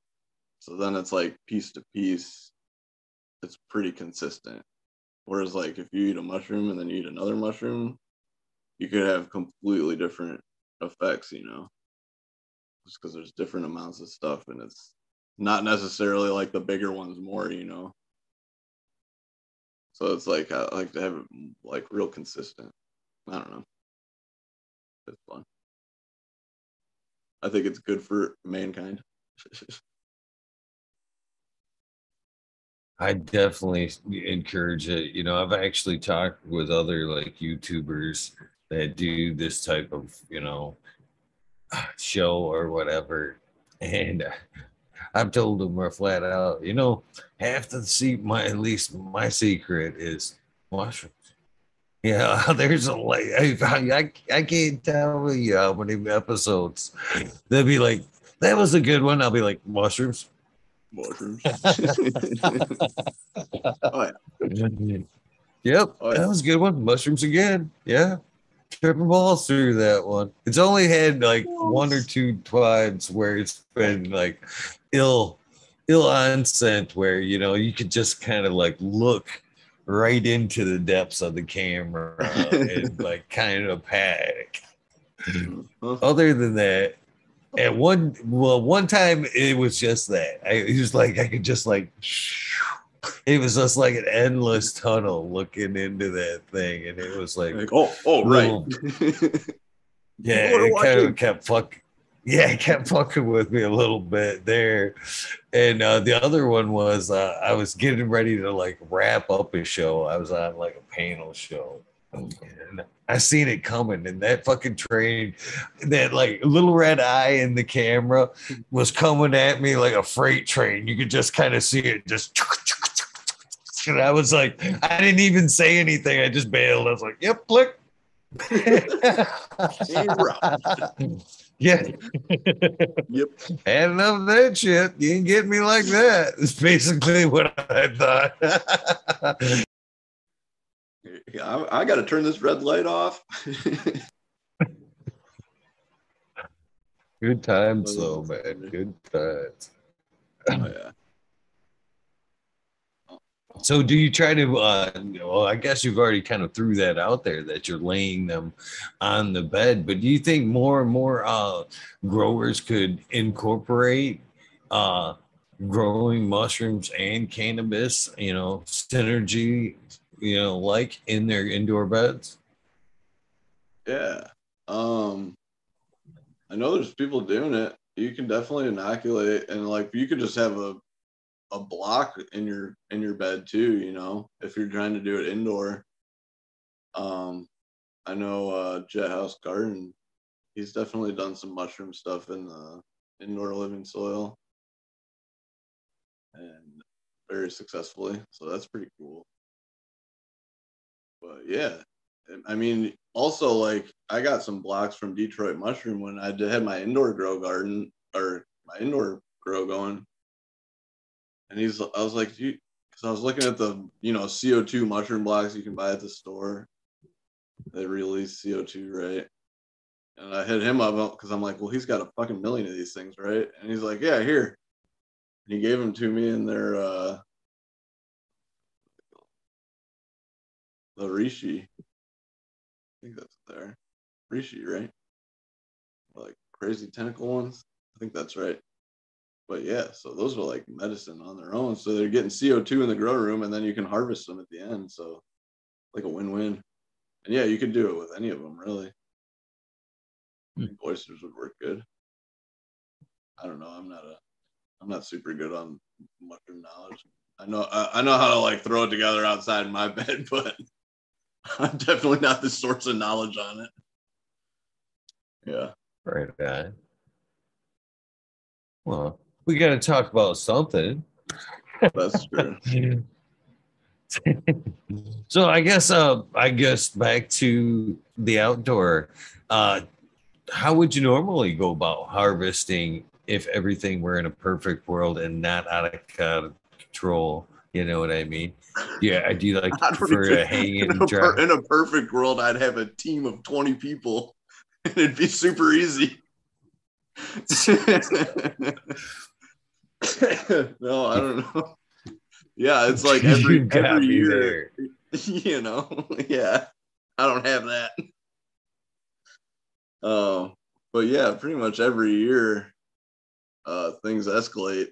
So it's like every year I'm still trying to figure out how I'm gonna deal with everything. It's a, it's a challenge every time. I mean, I've always just dry, like you know, cut everything, hang it up, dry it, keep it, try and keep it from fucking getting crispy, basically, as I work through and you know trim it. Because I never, I, I'm not like a machine trim guy, so I've always just dried and worked through it as I get to it and then uh, like the the past couple of years i've realized like if you like harvest it and you get it dry you know however long you want to dry it i i like to go at least like minimum 10 days but sometimes if i have room and i have time i'll let them hang for a good long while like a few weeks as long as i have the temperature and humidity like in check pretty decent which i like to have it like pretty much like 60 60 right around there I'll go lower if, if I have control. It depends on where I'm drying. Like sometimes I, if it's like I have to get a bunch of plants down, it's raining, I'll hang them out in the garage, and I just do my best to keep fans and keep them from. But if it's raining, you know, it's not dry, so it's it's just humid anyway. So then it's just keeping fans on them, keep them from rotting, basically. But then yeah, dry them and just work through. So I was what I was saying is uh if you like buck them down, like not off the not each nug, but like you know sections like little little pieces of stock that you can get into a turkey bag basically pretty easily, and like defan everything. That's the other thing. I, I like to get all the fan leaves off, basically whenever I can. Ideally, you could take them off first, but that's not really. Nothing happens ideally. it's always just do what you can when you can. But uh if you just take them and put them in turkey bags, fan, defanned, you know, still not trimmed, but like on the stalks, and you get them in the turkey bags and you can put them in totes. And like that's I have stuff from last year that's still like that in the totes in a room that's like 60% humidity and like 60 degrees. And then I have like that same bud trimmed and like vacuum sealed, like the same strain compared to like the stuff in the turkey bag is like fresh still. Like you you trim that up, you just do like a finish trim on it and it's like fresh. Well, com- compared to the stuff that's been trimmed and vacuum sealed for like a month or two months or whatever, you know, like you can just see where you've cut everything and trimmed it. It's like you can see the difference on the bud. Like it's almost like bruised, kind of like you can see the little bit of oxidation, but like it's like the, that that little bit of sugar leaf that you don't trim, like just protects everything. I think, and it keeps them like they're not crispy at all. It's they're like nice moist buds, and they were harvested, you know, October ish, give or take. The other thing I do as I harvest is it depends on what I planted, but like usually everything's not ready at once. So I'll try and like if something's ready, I'll pull it early or like, you know, compared to the rest and try and harvest in stages as much as I can, as weather permitting. Because usually it gets to a point where it's like, okay, well, it's gonna be snowing tomorrow, so it's time. Get get the rest in. And that's like I've hung them in the barn, you know, do whatever I got to do to just get them, keep them from rotting at the end of the season, that's all always the fight, like just keeping stuff from rotting. And I've, you know, always had to deal. I've always battled that. Like I feel like everyone does at some point. Even indoor, I've learned some lessons. You know, pretty quick drying stuff, and like, oh yeah, okay. Why is this rotting? Oh, I left the pot in the tent, it's wet. you know, drying the stuff over a wet pot buzz all rotted. I was like, oh fuck, duh. Not paying attention to humidity. That was early on. I did that. But uh, yeah, the rot outdoor in Michigan is. I mean, I know people that lost like fifty percent of their garden last year because they got pretty wily out there. It was wet for a long time. And there was just no, no like sunny, dry times. It just kind of kept getting worse. but I don't, know, I don't know. I did pretty good somehow. The plants were just healthy. Nice. So I, I understand that uh, there's a difference between, I guess, wanting a long term cure and just a good season. Where you have some left over. You know what I mean? So, do you necessarily consider that to be a long-term cure. Obviously, it's been around for a bit. How much do you see it change from, you know, beginning freshly smoked to, as you're describing it in the turkey bag, pulling it out there? Has it changed at all in flavor? I mean, it might depend on the strain, but like, dude, this grease monkey I feel like it just has it hasn't gotten worse at all. You know, I just trimmed up like a, a pound or two of it not too long ago, and I have that. You know, like once it's trimmed up, I and I'm pulling it out of that room, I'll keep it in a jar, and then it, and it's like nice, squishy, and it tastes fucking phenomenal still. And I think yeah, there's definitely it's definitely just like curing in there. Something's changing, and it's not getting dried out. It's not getting fucked up. You know, it's not like getting hot and shit. So yeah, I don't know. I mean, like it might be that like in the first like month or two is like everything changes and then after that it's just kind of like solidifying or not not like getting hard but like just the flavor is just like locking in longer and longer i don't know i i didn't i didn't know like if it would be better or not you know i figured the turkey bag would be the or the the vacuum seal bag would be the best right but I don't know. I think just keeping that humidity in the room right has definitely made a difference. Because everything's just like nice still. And that's the goal. Like I like to try and do a big outdoor harvest and keep it as good as I can for as long as I can, even if it's for a year, like that's fine. I'm not mad about it. Usually after a year though, it's getting to not be as good, you can tell, you know. you get some fresh bud next to it, and you're like, okay, it's, it's getting a little brown. but like you break it open and it's bright green still, and it's still got all the flavor, right? But it doesn't usually ever make it that long. well, I, I kind of asked because um, at one point, you know, you kind of described, you know, the flavor as being, you know, having like a bouquet to it. You know what I mean? It's kind of individual flavors. And for me, I, I feel we, at least again, for myself, I feel you get more of that bouquet on the fresher end. You know what I mean? Right, you know, more freshly harvested, perfectly dried, ready to be jarred or long-term storage, but not necessarily long-term storage per se. I think as you know, you put it in for that long time storage there, it's like throwing a bunch of clothes in a gym bag in my mind. You know what I mean? At some point, you're gonna open that gym bag and it's all gonna smell like socks. You know what I mean? or cologne or whatever. It's all gonna just bind together. It's harder to pick out the bouquet at that point. I think it just has that flavor and after a long term cure.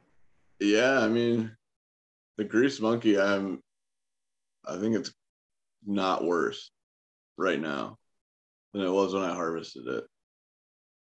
But like for me, usually it depends on the bud. Like I'll smoke it like, you know, from right before it's done drying until it's like fully cured, like all the way through, right? And there's like a point in there when it's still like not dry all the way, or not like it's dry enough to smoke, but it's not like cured up at all and it's like you get all the flavor like it burns the back of your throat just a little bit because there's like a little bit of water in there still right? So it's just kind of like a little harsh but you get that like super fresh all the fresh terp flavor you know? And you definitely lose that as it cures but i think that's one of the things that you can capture with the live rosin you know with like the fresh frozen material. Because like that's those terps are gone as you're as soon as you hang the plant up. I feel like you're it's changing, you know, and it might change for the better, but there's still that like fraction of terps that are there for a very short amount of time, and it's just cool that we can like capture them with the hash and like get a chance to really taste that. But like even with the hash, the different flavors come out, and some stuff like I ran the Boscotti like cured bud of it and I had a bunch of fresh frozen material of it, but I had some cured stuff that it was like, you know, I wanted to just see what the difference was, and it tastes great as rosin too. And that was from cured bud, so I was like, okay, well that's cool. And it wasn't like it was a little different, but it wasn't worse. You know, it was like the cure kind of changed the flavor a little bit. And I think for some strains that can be a good thing, and some it could be maybe not as good. You know, like I feel like the fruitier stuff in bud form like doesn't usually hold as long. You know, but like whereas the grease monkey is like that real heavy terpene profile that's just like grease, you know, and it and it's just like funk gassy and it just stays. And it's like when I smoke that in a joint, the beginning when you light it, like you get all that flavor. And sometimes, like when I light up a roach of that, you'll be at the end of the joint, dude. And it's just like, how does this taste this good? Like, what is going on here? Like, you get to the end of the joint and it tastes as good as the beginning. That's something's going on there. But it doesn't happen with all strains, like, no matter what you do. It's like the mono and sesquiterpenes. Something. What are some of your favorite strains? You've been smoking quite some time. You by now you've had to go in. Uh, at least right now. I know that's hard because that's one thing I joke about, you know, about popping seeds and holding on to that one. Everyone's the one until you pop that next seed and smoke it, and you're like, oh, you're right. Maybe not so special. yeah. So what what was the question? What are you, what what would you say has been some of your favorite strains, or, or what is Mm. currently? Yeah, I definitely like pretty much anything gassy, greasy, like you know, Gorilla Glue. I really like. I had uh, some Chem Dog that I grew a couple of years ago. I haven't had some good Chem in a while. I, I'm probably gonna try and get that back into the mix here soon. Cause that like super nasty Chem flavor is I'm a fan. Basically, just like the grosser, stinkier terps, the better. You know, the shit that like when you pop open the jar and you're like, that's what I want. Whoa, what is this? Smoke some of that. uh, yeah, I don't even know, man. Like, I didn't even know any of the strains for like the first half of my weed career. You know, I was just like smoking whatever there was. And then I grew a bunch of random shit too. I didn't, you know, I grew bag seed for like the first three or four years because there wasn't like dispensaries and shit down there. It was just kind of like fucking dark ages still. I didn't even, I could have just looked up here and like found out so much shit I just didn't know, you know? Like, whatever, I got some seeds, let's fucking run it, see what happens. Um, that one sour diesel was one of the first like good strains that I grew that was just wow, that was really good. I probably remember it better because it was one of the first good ones I had, but I don't know. This grease monkey I have, I popped seeds of like last year indoor, and then I cloned all of them. Well, it was only six seeds, so I cloned them all and then, you know, kept the winners. Well, I planted a bunch outside, and then I cloned all those, and then the one that ended up being the best, I didn't keep the clone of, like, of course. Like it looked the it didn't look the best inside, but then when I finished it outside, I was like, oh fuck, this thing is like a beast. I just didn't take it long enough inside. But yeah, that's pretty much how it goes, I feel like. you know, I was like, oh, I should have kept that one. Well, uh, the cherry that I grew last year, uh, very big fan of. Also, the first class funk, I really, really liked. That shit was just greasy as fuck. It almost never even, like, it never got to the point where it was like dry. It, that shit was like you could barely even squeeze it, and after you were done trying to do that, you couldn't get your fingers apart because it was just like glued together. And I, yeah, the Boscotti and Dosey Mints last year, and the Apes in Space, really, were all just like super big, dense nugs. And I think I was listening to Kevin Jodrey was talking about it. Like his farm's up on the mountain and it gets all this wind. He was talking about the wind and like the dense, the denseness of the nugs. And I was like, yeah, it's windy as fuck where I am. Like pretty much the whole time.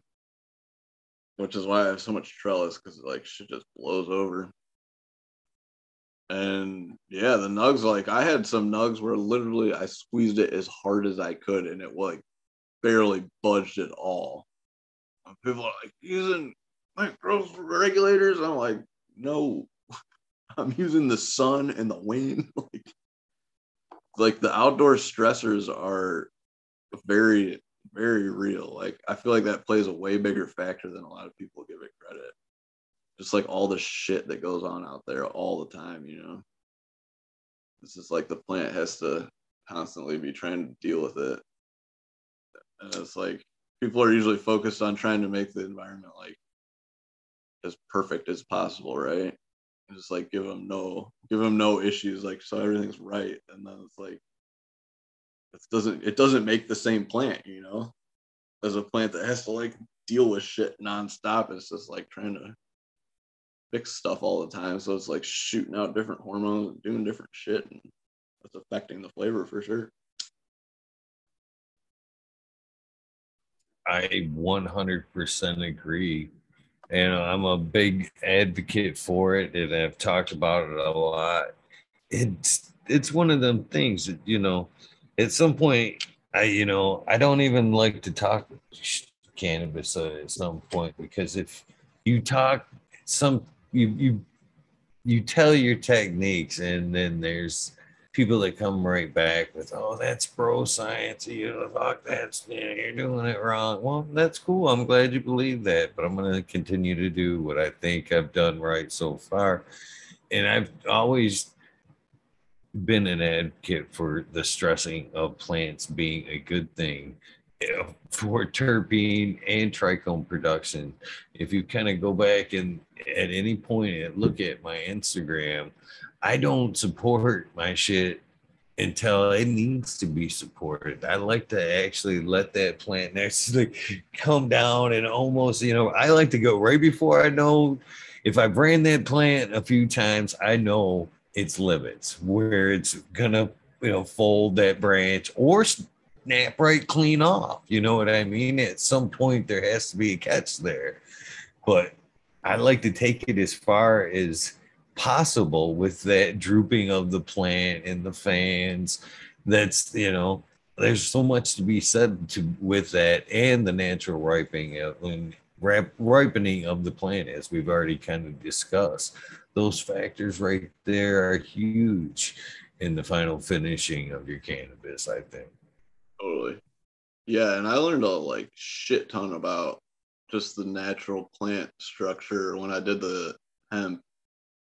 That I planted like 250 or maybe 350 hemp plants by myself. I pl- I I popped like 600 seeds, I think, into like little trays, and then pretty much like you know weeded through those and got the good ones into one gallon pots into that greenhouse that has the giant plants in it now. It was just kind of like a nursery greenhouse that year because I just had all these one gallons and I wanted to make sure they were like not going to get fucked up until I got them into the ground. And I wanted to kind of like sex them as, as, you know, as I could, as soon as I could because they were just regular, uh, low X box seed, hemp seed. And, uh, so then I started planting fucking one gallons into the ground with a shovel like an idiot. So about two weeks later, I was done doing that. And I'm like, okay, I was gonna do more, and then I got to that point. I'm like, let's just see how this goes uh, before I break my back. you know, like 250, that should be enough. But then I just kind of, I basically gave them like a shovel full of compost, and I watered them like once or twice with a hose right in the beginning basically when I put them in the ground, and that was it. That's all I did. And like they, you know, so they just went straight up, and they had like just a perfect like you know picturesque structure. I'm like, oh my god, like I always fuck with the plant, you know, I it never gets like goes straight up and has all the branches coming off like perfect, right? Like all symmetric, and I'm like, this is fucking incredible, you know. And they weren't like big bushes or anything. Most of them were pretty scrawny and like but like some of them were fucking 12, 13 feet tall. And I'm like, and they're just out there blowing around. Like, and I was out there in a windstorm. Like, I mean, it was just windy as fuck one day. And I'm like looking at this field, like I was out there tying up my ganja plants, like the weed, and I'm like making sure everything's cool because those things were already budding and like big and heavy and you know shit shit breaking. So I'm out there fucking with them, and I'm like looking at the hemp field, and I'm like, uh, they're fucking on the ground in the wind, and then the wind stops and they bloop, break back up. Like, like fucking eight foot plants just like on the ground. Like, like, holy shit. Like the wind was just, you know, blowing hard as fuck, but they those things are so strong, dude. And then the, like, you know, I didn't harvest all of it. And there was shit out there, you know, all winter.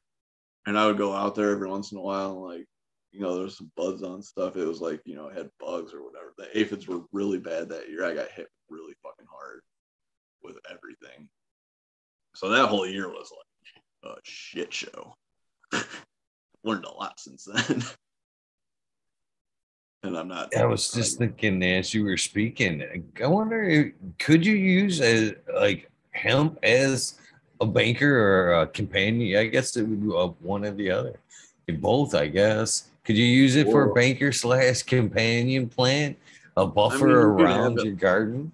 You could have it like around it. I wouldn't want it like, I mean, you could put it in the beds with it, but at that point you just have to treat it as its own, you know, plant because it's not. It's gonna take all the same shit that your weed plant wants, so you don't want to, you know, if you're not trying to grow some hemp. But yeah, I mean, honestly, I think it might have brought in the aphids. I don't know. Yeah. Because you know, bugs see like I don't know if aphids are like that too, but if there's a ton of one thing in one spot, they'll see it easier than if it's all interplanted. I mean, it was Uh, in a I've seen though, that. and they were they were like In gardens like in six foot rows. particular, with just in particular strains in general or cultivars. You know, them I just tack one in particular one. You're like, wow, they, they don't like them turds. Dude, yeah, I mean, I've had plants that are like growing into each other in like beds, you know, and it's like one plant will have bugs, and the plant that it's literally like all up in is like fine. And it's like, what the fuck is going on here? You know, that seems like not right, but it's that's how it is sometimes. Not usually, but I've seen it. Same with powdery mildew. I've seen plants rubbing up on other plants, and they're just like fine. so what'd you end up doing with that hemp? I, I remember you said you didn't necessarily have or find the market that you thought you may most have of it, with most it. of it's most of it's sitting in totes in the barn still. I don't know. I like make salve and stuff with a bunch of like weed, and I'll throw hemp in there. Like sometimes if I make stuff, I'll throw some hemp in, just to get some CBD and some good shit in there. But, I mean, it's it was good. Um, there was like you know, it's got seeds and stuff in it, and it tastes pretty good though. And honestly, I was shocked by the dude, the terpene profiles throughout this whole field was just like all over the map. And I there was one a couple out there that had like no joke, like I grabbed this plant and it smelled my hand, and you would have thought I was literally cutting garlic. Like it smelled like fucking garlic. And I was like, what? And I had heard people talk about, you know, like a garlic terp, and I'm like, I've never, you know, I've said stuff that's kind of like savory or, you know, like GMO, but it's like I've never had anything that's like garlic. This shit was like, like, what? That that can't be right. Like, and, and it went from that to like cheese or like there was like berries terps out there. There was everything. So that was really interesting, you know, because it was all just from seeds. So lots of phenos, and then like half of it was purple, half of it was green, all sorts of weird shit. it was cool to just like put seeds in the ground and see them grow, though. I mean, I, I potted them, but putting them in the ground and just watching them do their thing was like pretty crazy. See, that's one thing that uh, I think is the difference now that you say that. You know, why those plants were able to bend like that.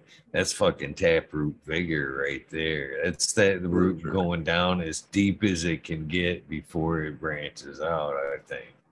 Absolutely. Yeah, and there was just, you know, it didn't have a choice. It wasn't getting watered or anything, so it it had to. It had to get down there. Otherwise it was gonna die. and it did and it did it. And you know, they did it. It, it was great. I definitely could have like, you know, probably made it so there was way more of him and they were way bigger, but I really kind of just wanted to see it happen, you know, just for my own education, really. And just to see that many Right, plants in a field, it was really cool. You know, watching them all in the wind with that many, I'm like, I fucking did this. This is pretty cool. I'm just back there like, okay, yeah. nobody's stopping me. They said I could do this. You know, because that that that year nobody came out and checked or anything. There was nothing. It was just like, here you go, hundred bucks, plant as much as you want. Tell us where you're gonna plant them. okay, hundred bucks, fuck, that's not much to lose. No, no, no. That's awesome too. Like I said, that's a, it would be an awesome experience. I I've actually kind of heard like California kind of taking advantage of like the hemp market of there a little bit. Just like, oops, it's over. oh, or you know what I mean, or you know, swaying it a little bit. Yeah. Oh, Yeah, I'm over rats. Huh? kind of, you know, in, I don't know, intentionally cannabis being over. Oh shit, I must have got some bad seed, or I don't know, Yeah. some shady practice. I mean, people are doing crazy shit with the hemp now. Like you can, you know, take a field of hemp and turn it into THC distillate, which is pretty wild. That doesn't seem right, but they're doing it. Cruise CBD into THC. I'm like, what? But uh, so then that's like all on the market, you know, like well, that's that's like fucking Franken Franken THC, you know, that ain't right. That's not how it's supposed to be. But uh yeah, that's a whole nother bag of worms. But uh something else I was gonna say, talking about watching plants like growing, I've always had like a couple of you know, like volunteers grow out there. And usually they get killed or whatever, but there was a couple out of this old compost pile that I don't really use anymore, but there's definitely like some compost there. It's next to the chicken coop. And the, I think they were hemp, but two plants were out there and I didn't see them for like a long while. And then I was like, oh, fuck. By the time I saw them, they were already like as tall as me. And one of them was a male and it, it was still early on. So I pulled that and just let the other one go. And I, dude, it, it was like at least 12 feet tall and pretty much all the way around. And it grew up and it just kept going. And I was just like, you know, I'm over in my beds, like working my ass off, sweating. I'm looking at this plant over here and it's huge and it's healthy. And it's like, I didn't do anything to that. It's just over there doing its thing. Like, how do I make them all like that? like, where I don't have to do anything, you know? And then, like, I watched it and there was a, that windstorm that same day. I came back there and I was like, man, that thing's going to blow over. I could tie it up, but I didn't. And it just kind of like fell over and then it just like kept going and then it just like got big again. it was like, it just kind of kept going, you know, and got get, getting bigger. And, uh, I didn't harvest it, but it smelled pretty good. It was definitely hemp. It was just cool to watch. It's like, what are we doing here? You know, that thing was huge. There's big buds on it. like, I didn't do anything. That's awesome, man. I think that's another thing that people underestimate cannabis with is the hardiness of that plant, man. You can really manipulate the plant in a lot of ways and she'll come, she'll snap right back in a lot of ways. Yeah, I remember right when I started growing, like learning about like tying them down and like splitting them right from the beginning, like mainlining or whatever, you know. And I was like doing all that shit. You know, I was in there like, you know, tie 'em down, come back in like an hour and a half and look at it. And I'm like, you know, the leaves were facing the ground when I left, and now they're already all the way back up at the leg. Like, how the fuck does that happen? You know, I was obsessed, and that was just like I only had like two plants, so I'm like in there fucking with everything learning, watching. Now it's like, okay, here we go. I'm gonna go pull some family. See you in a week. Yeah. it's fun though. It's always, I like to see that too. The ones from underneath that actually kind of twist, completely turn around, face up, do what they got to do. You're like, man, Dude, it's crazy. you're a Yeah. go getter, aren't you? yeah, and and the one year, uh, this is when I learned like outdoor what what the plants will do out there. When I was telling you, I like popped a bunch of random seed and had a bunch of males, so I was pulling plants out, and then like, you know, the plants that were next to those plants pretty much all filled in the spaces that where I didn't plant another plant. Like they just with not that much time left either, they just fill in the space like it it's pretty much like as much room as you give them out there, they're gonna fill it up.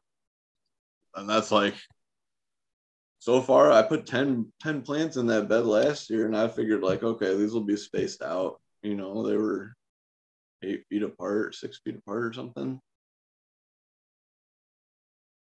I could have put fucking five plants in that bed, and I think it would have they would have been still touching. You know, like those big plants were fucking cross. You know, they were it was a mess.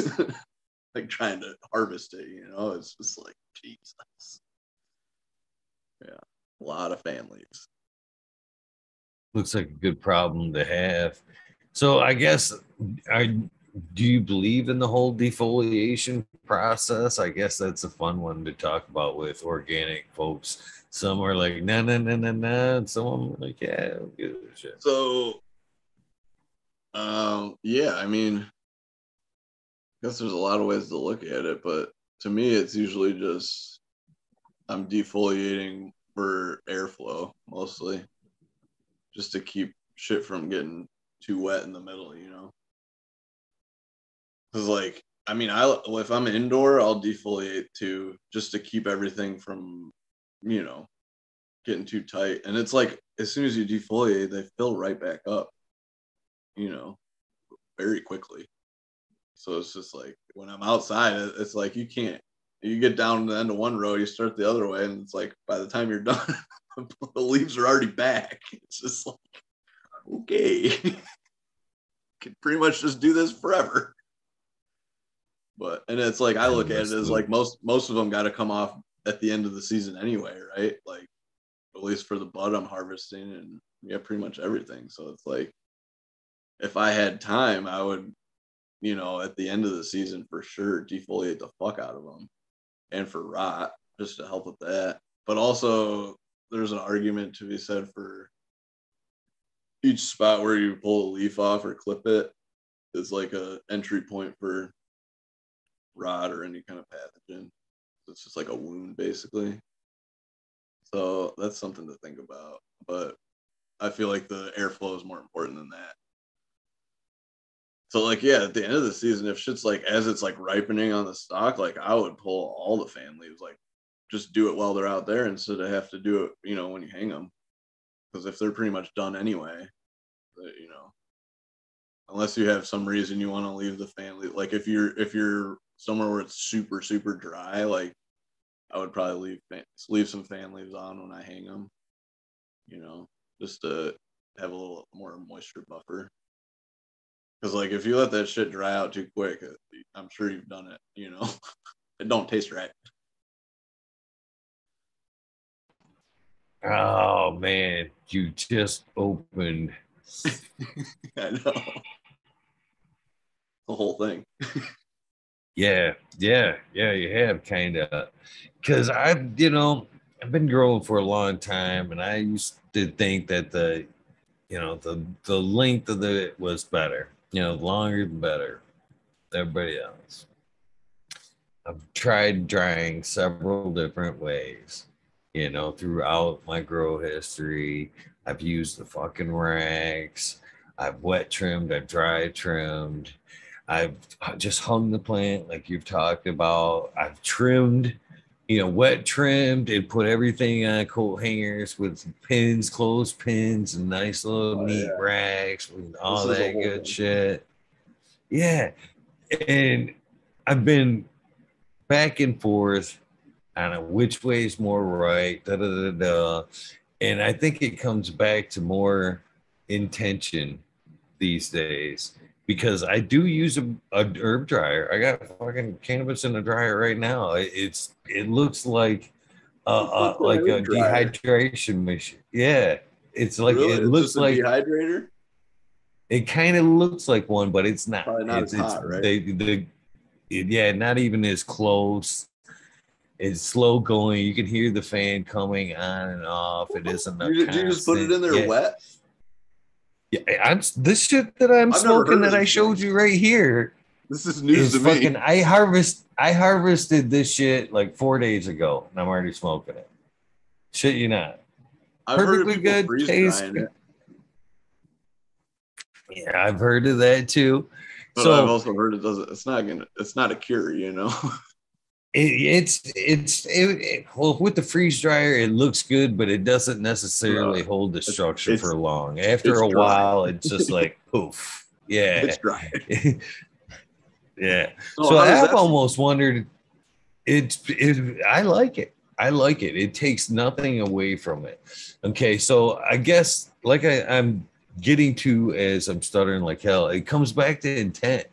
I think, to be honest with you.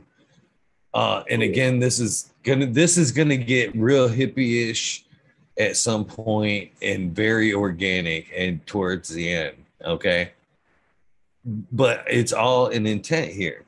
So I, I think if you want more of that like bouquet type cannabis, like we're talking about, where you know you're you're trying to pick out every little node, every terp profile in there. I think that quick preservation method, drying it as fast as you can in one of these, there's several types of herb dryers these days. I mean, they go from the cheap model that I've got, and I I scoffed. I wanted this thing not to work. I done side by side. That's where I'm at with it. I'm like, this is this is just another fucking thing you can buy. No, I'm serious. I done side by sides, and, and it, I've, I've been running it for fucking two years now. Okay. To be honest with you, I took down my dry tan, and I again, I'm not, I'm not going to say the name. I'm not affiliated with it. You know what I mean? It's a, a, a good machine, but I honestly think it comes down to that quick preservation method. You know, uh, it, you're not losing nothing there, and it's tasting more more fresh, more individual terp profiles come out to where I think if you're looking more for kind of a cured cannabis, you know what I mean, to where it's a more blended flavor or you're just looking for a flavor, I think that's where the long term dry comes into play. And this is where it gets really hippie on you. You know, it comes back to the stress factors that we were talking about earlier. You know, any plant, even grass, once it's chopped, you know what I mean? It instantly shink sends off a terpene profile that's that what that we smell is warning to the rest of the grass. Hey man, you're gonna get mowed real soon. And I think that kind of happens with the cannabis plant in general. So I think from the day you walk up and chop that plant, it's already sending out a stressor through the plant. Okay. It's already going through changes. It's already doing different different things chemically. Okay. Now this is where it gets again hip more hippie-ish. As that thing dies off, you know, the more leaf or you know plant matter that's on there is what? It's water and nutrients for that longer dry out. That plant's still going through changes till the last minute, every bit of moisture is out of there. So I think as that drying process goes, you know, a lot of people used to say it was more like the leaves coming around and surrounding the buds and the terpenes being locked in. I don't think that's it. I think it's more those final stages of like, you know, warning the others or whatever. It's still kind of stressing and changing as it's drying out till that last minute. So I think that's the difference there between the quick preservation is more like we were talking about earlier, a little bit more stickier, more individual terp profile to where the longer dry is something more complex, more unified than you'll get from a, let's say A to B method. Uh, so that's yeah. kind of my mentality on it now.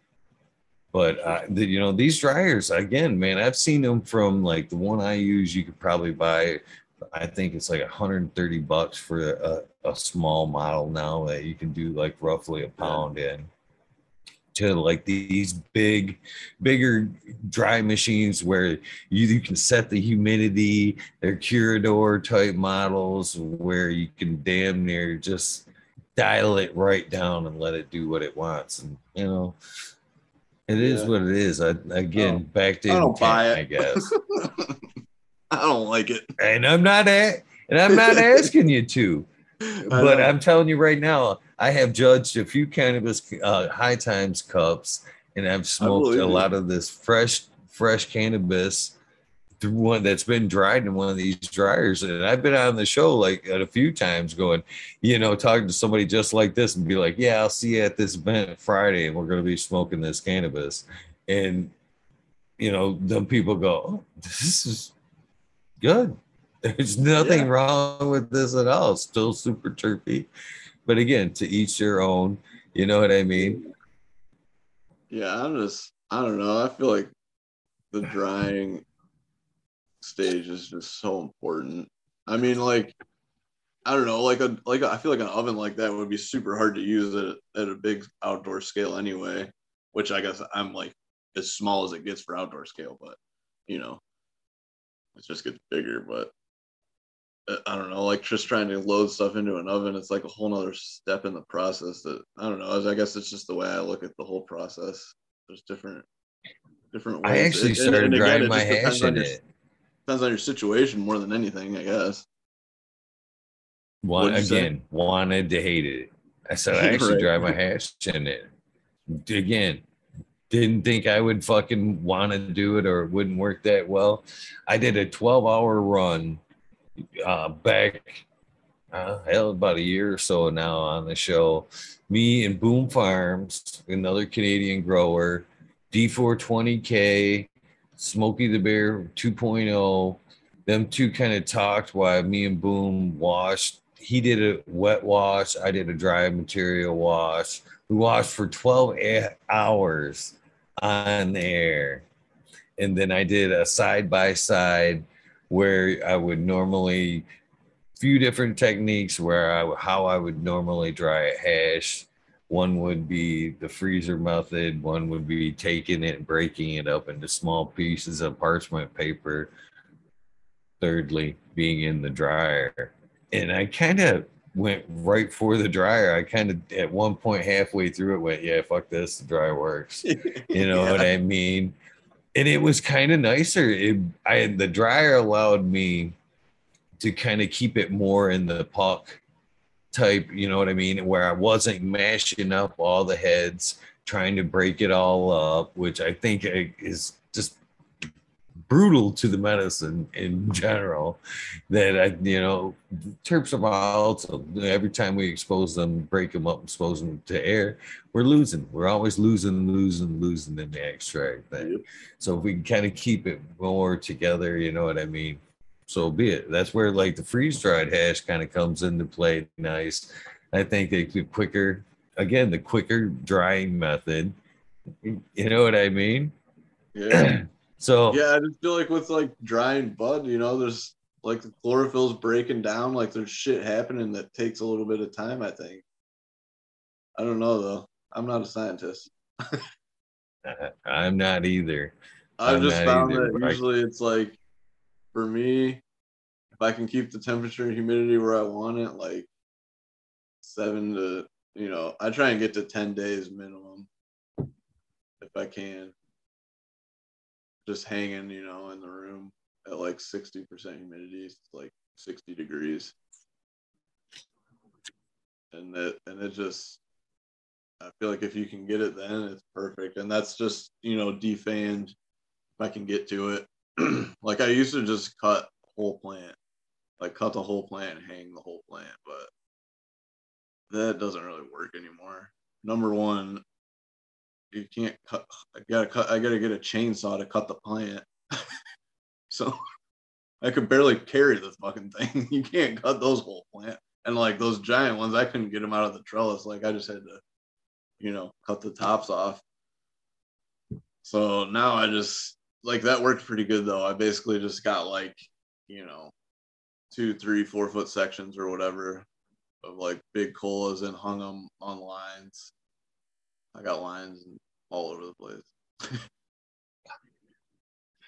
I love chat, man. There's twice now that uh chat's like I've looked up. Well, once I asked you about the mushrooms, cultivating the mushrooms and uh, cannabis, which obviously I talk to a lot of growers, and there's a, a lot of times that I do know things, but I like, you know, I I try to coach it out. And they're in chat going, you know, Gus or Gross, Gus Gross does that too. And I'm like, I know, I know. and then we were talking about the herb dryer, and I'm sitting here going, yeah, I'm not going to name it. You know what I mean? I don't want to, you know, I'm not trying to sell it to you. Chat's in here going, but they're putting the name in chat going, the dude's got white papers and everything. And he does, you know, he's got tests and white papers and all that shit. They've got the link to it in chat and shit. That's kind of funny. Cheers to chat.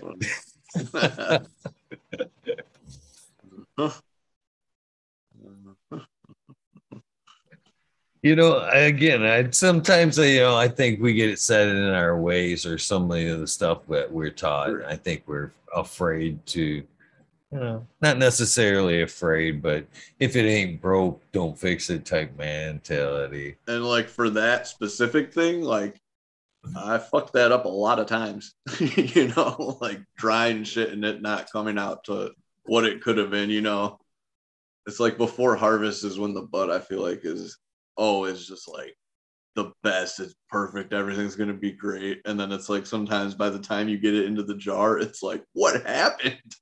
like that's not what it looked like when it was, you know, still alive. like, this is uh this is does smells like hay.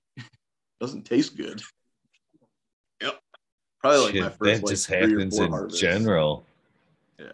I I shit you not. I I I shit you not the one of the first harvests I had, the first real good harvest I had, fucking just thinking I was balling. Nice big, nice big fucking colas and shit. Fucking few days into it, you know, fucking being on the rack.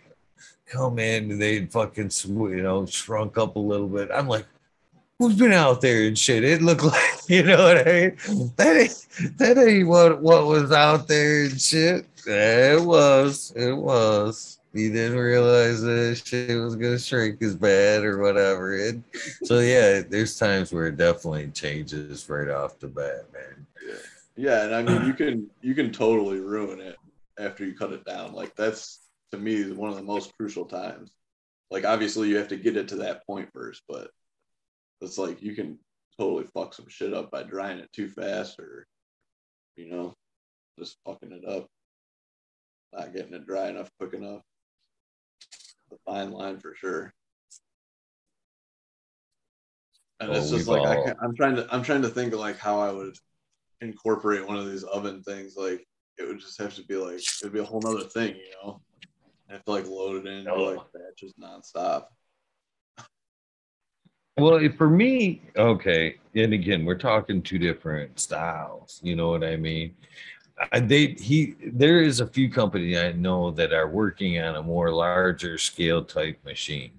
But for an outdoor grow to sit there and wet trim and right trim and fill tray after tray, whoo, I could see how that'd be a bitch, man. You know, as you're ta- already talking about that big, you know, nature was nice to you. You got a nice bumper crop already behind the ball. Freezer came in handy. You know what I mean? Ain't no way you'd be fucking trying to pack that machine. Fucking, you would at that point wish you had that 20, 25 people and they would all be at work. You know what I mean? Oh, dude, I don't I, know if I, I could. I trim everything by myself pretty much. I'll get as much help as I can get anybody to stay, but it's, you know, it's usually not much. But I mean, I feel like dry trimming is definitely definitely the way I like to do it. I'll say that. That's the way I've had the most success. But I mean, wet. You like? I'm assuming you wet trimmed for the oven thing. Yeah, and again, it's a hash thing too because I like that wet material for my hash as well. And I think you know, there's uh, again, yeah. it comes right back into play. What you, what are you what are you trimming for? What are you, your intent? You want that oh. ass or you know? I don't know. So yeah. the two seem to work well for me. You know what I mean? Wanting that wet material for saved for my hash, the wet trim for my hash, and the dryer. Perpetual working in the perpetual type garden like I am, to where I'm pulling down a tent a month instead of that one large harvest. Like I said, that was a blessing. You know what I mean? Instead of having a four by four fucking drying tent, you know what I mean? Now I could be fucking had a nice little table with a couple dryers sitting there, fucking taking that down. You know what I mean? Yeah, and uh, that's like pretty much how, that's how everything is. Like people always say, like, well, what's the best way to do this? It's like, well, literally there's like all these ways you can do it and none of it like they don't have to be bad. Like it's just there's different ways. It depends on what you have you know like what your situation is what you're trying to get like how you want to do it. Like what matters to you. And just like you know that's that's just like your parameters and then you go from there so like you're in you're doing your perpetual thing i'm doing my outdoor thing it's like two completely different you know things and we're we're both just getting weed like that's what we're trying to do. We're doing the same thing right? Again and I, well i talk a lot about this and trying to defend a little bit of the bro science or more what i like to kind of i've taken the term from the mycology world is the the citizen science is what I prefer to call it. You know, take the bro science out of citizen science there. I think some of this stuff, a lot of stuff what we do behind the scenes, practices like this that we're talking, you know, we get used to our what works for us and our environment, you know, a little little tips and tricks that we picked up on the way in our grows and our environment. We think, man, that, that works well, but we don't think, ah, I need to write that down and start fucking doing tests on this. You know what I mean? I think at yeah. some point we go, wow, that's a great idea. You know, hopefully, I, I, I even think at some point, you know, we do shit to the plant and we find out it works and we think, man, I can't be the first guy that's thought of this. You know what I mean? And we just kind of keep doing it because it fucking works. Well, and then you see somebody else doing it, and you're like, okay, this guy knows. He he had the same thought as me. Okay, like I'm not alone. Yeah. Yeah. Let you know you're doing something right. Yeah, I'm I'm not good with tests. I just pretty much people was like, "We'll just try it on a couple of plants." I'm like, if I think it's gonna work, I'm putting it on everything. you know, like I can't help myself usually. And at this point, it's like I just try and do less and less every time now. Just get that soil out there in those beds like money, and yeah, stop doing so much I feel like it's getting better every year. Your beds are growing. Looking at your Instagram page, you're doing something right there, my friend. You're definitely doing something right. Lots of compost. It works good. it's like it's like man, everyone's been saying that since the beginning of time. Turns out it works. Yeah. Right on. I, so do you? It's not something you necessarily hear of, like the horse manure per se. You know, I've always you know used it in the vegetable garden, but I've never necessarily incorporated it in to a cannabis garden. Yeah, so that just happened because I found this guy that had horse manure for free that he would load into my dump truck with his loader. And I was like, all right. I was looking for any, you know, any kind of any kind of manure would have been fine. I mean, that's that's a good one though. And pretty much if you're gonna let it sit in a pile for a year, it doesn't, you know, it's not gonna be hot. But I've planted stuff. Usually if I like have some extra plants or like some males or something that I know are males, and it's like springtime or whatever, and I got a pile or I got some compost I want to test out, I'll just throw some plants straight in it with like no mix just to see. And it's I've, every single time it's been like, oh yeah, they look great, no problem. Okay. And now I just like basically look for if there's like a bunch of worms in there, I think you're good to go. I don't know. It might not be perfect, but it's. I feel like if the worms like it, then the plants like it again, man, that's one of the that's why I asked if you fed, you know, how you were kind of working it with either with the bokashi, the earthworms. I've heard, you know, they just arguments both eh? sides there. Yeah, it sounds like you're ahead of the game. Just letting it sit. They're they're already there taking care of it for you. Yeah, I mean, it just kind of happened, you know, out of my sheer laziness. I'm like, hey, wait, this is good. Cool. Yeah. Yeah, and then I make some like teas and stuff throughout the year. But I don't know. I basically just do that because I have stuff to do it with. I have a bunch of comfrey growing, so I always make comfrey tea.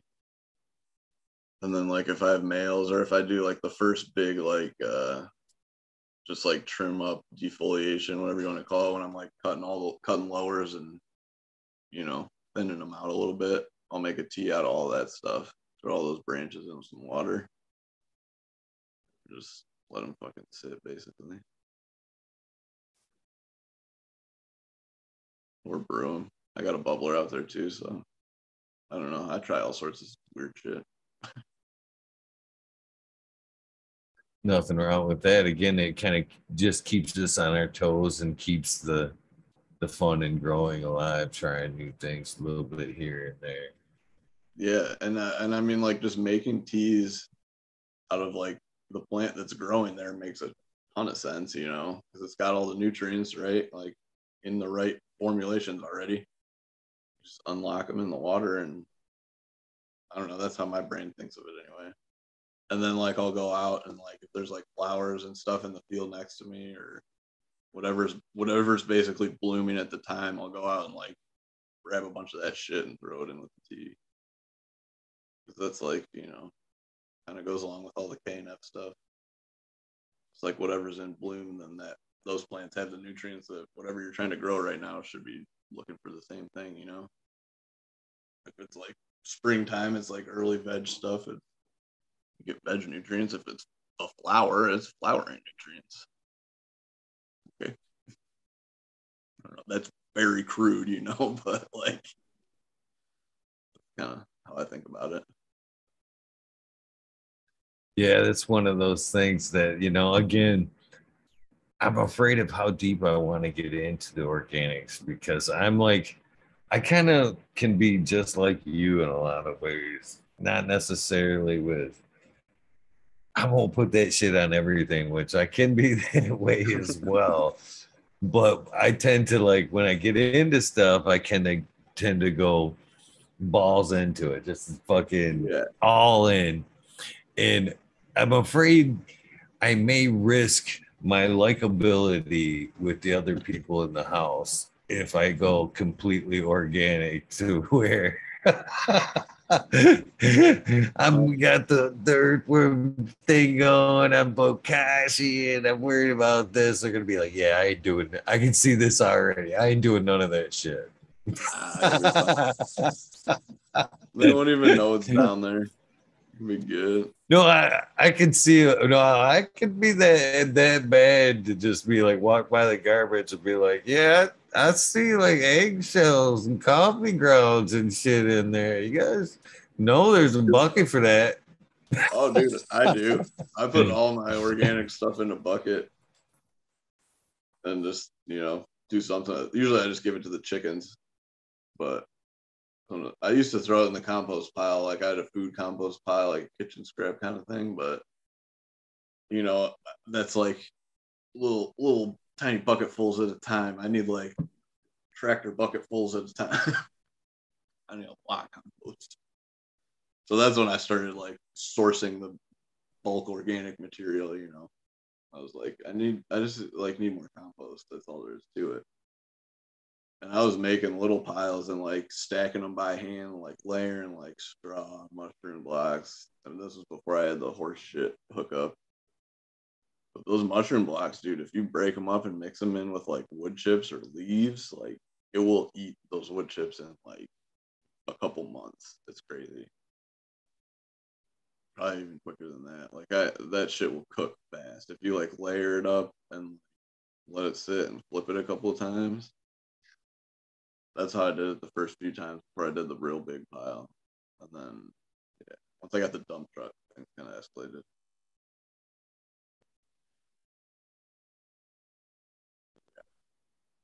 I had that similar experience with uh, the bokashi.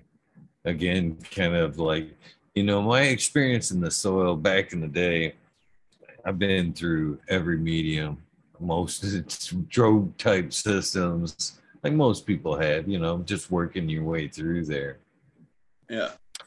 First, first types with soil there were fucking just like you were talking about, store bought, fucking throwing it out, you know, then through the super soil, now trying to actually keep it, you know, work it.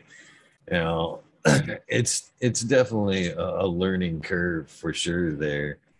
And uh, I don't know. I'm hoping to stay more towards the soil side, but I guess what I'm getting to is uh like it, when I when I started open the door when Mr. Smiley's Gardens there, you know, kind of directly placed the challenge in front of me. Here's your earth boxes. Run this shit against your coco. Okay. Uh I was real impressed with that first run, but I had also gotten like extras, you know. Uh Brandon Brandon Russ uh sent over some shit for me to use as well his bokashi and his microbes and shit. And uh that's what was my first encounter with the bokashi you know what i mean? That's why and i it made me kind of look look into actually what you can do with it. That's why i kind of was asking about the compost because i've heard that you can sprinkle that on your compost in those layers and it helps knock down the smell and helps break it down a little quicker as well Yeah. but like I type stuff for sure. I sprinkled some of that shit on my coco and I was using a grow it coco, which is, I mean, this shit's like three quarter inch chunks, basically wood chips, super airy. I sprinkled some of that bokashi on that fucking shit. And by the end of that run, actually, I would have normally gotten a few good runs out of that coco, rinsing it in between. And most of the times when it got to where you'd buy it like in a fine form, like eh, you'd buy it at the store, that's when I was chucking it out because I liked it so chunky, you know, so airy. But man, that that it was brand new, brand new coco that run. I sprinkled some of that bokashi on it, and by the time the end of that run, that shit was just fine, fine, almost fucking dirt. there was no no chunkiness left down to it at all, man. That bokashi had broke that shit right down in that run. I couldn't believe it. Yeah, the microbes are uh, very real. And like that was one of the first things I brought into like when I was doing, you know, like I think I was running Canna at the end before I switched over completely. I started using uh, Recharge. I was listening to that dude's podcast, the Dude Grow Show. That was like the first weed podcast I ever heard of. And it makes Recharge. It's just like another microbe, you know, it's a micro product with like help and some other good shit in it, and it works. Like I put it on shit, and it's like 48 hours guaranteed, whatever on the thing. And I'm like, okay. And I was like, okay. Like, fuck yeah, the plants will love that shit. And they're like, everything's green, blowing up. I'm like, okay. Microbes definitely do something. And I was adding that in with, you know, I was running salts still. So, like, it still helped. Obviously, it's not like propagating itself in the soil there in that situation. But even as long as it was able to like survive in that environment, it definitely helped. And, yeah.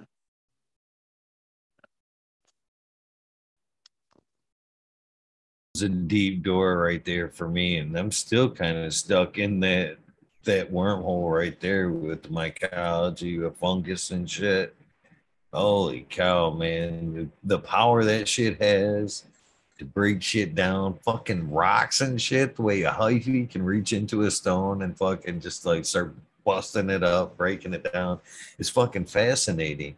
And then to find out that, you know, everything that's going on in that soil is pretty much fucking going on right in your gut. The direct correlation of that shit fucking blew my mind. It really, yeah, it sure. changed everything for me, man. And I've been kind of stuck in that, man, for a long time, you know, because it's very true, man. The, the that gut biome is so very important. I think we, uh, people underestimate that shit so so much, man. I started like drinking the kombucha and shit after that. I'm a big advocate for that shit, man. I've, I'd be talking to people in the grocery store and shit. Oh, you, you sick? Practically hand a bottle back. Yeah, there you go. That's what you need right there. Couple of mm-hmm. you'd be good.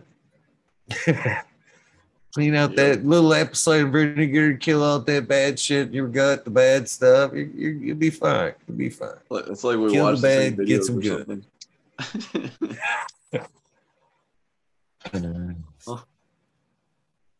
Yeah, fucking uh The Dirt Cure was one of my favorite books about the mycology in your gut and in the soil there. And in the beginning of that book, she talks about she fucking right out the bat, she she don't even ask you how you feeling or whatever. She wants to talk about your shit. And you know, the end process right back traces it right back through their system, how the gut, uh, the microbes are, you know, breaking this down, the good and bad, and how your body's interacting with all that shit. It's a really eye-opening book. It really is. Yeah, that's like the whole thing. Microbes are it's everything, and the gut alone is, yeah, yeah. I'm like I know about all this stuff and I'm like pretty bad at practicing most of it. it's like I'm pretty unhealthy most of the time still, but like, you know, I do stuff. I, you know. Well, I don't like, think you're bad at practicing that all the time. Nah, I I don't think you're bad at practicing it at all. I think you just figured it out. Basically, you're just like, yeah, I know what's going on why fucking try to fuck around, beat myself up in the inside with that? I'm just gonna take it right outdoors where it's going on anyway. You know what I mean? Yeah. Like, that's that's fair. You've you've cut a corner is all you've done. all about it. Make this easier and cheaper. that's kind of how I look at everything and now I'm down this whole organic rabbit hole. Like, yeah, this isn't easier, but I'm in. I think it probably is easier in the end, but yeah, it's like a whole thing. It's one of those things, though, man. I've said this a lot too, man. Once you dip into that organics, man, you might have started down that that hole for the cannabis or whatever, man. But you definitely start learning a lot about yourself and other you know the way you step in this on this planet once you've opened that door up for sure oh, man for sure it cultivates you as as well yeah yeah no doubt about that Ooh.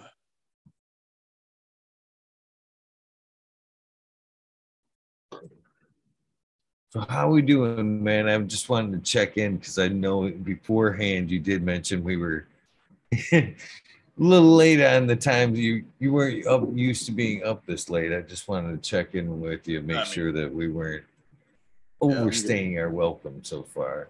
Doing all right. All right, cool. Cool. So, what are some of your favorite events here in Michigan?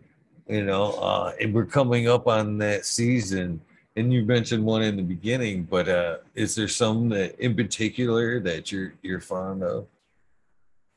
Um, honestly, I like pretty much just started going to like all these vending events, and the last one was the first one I ever vended at with the hash, so that was cool.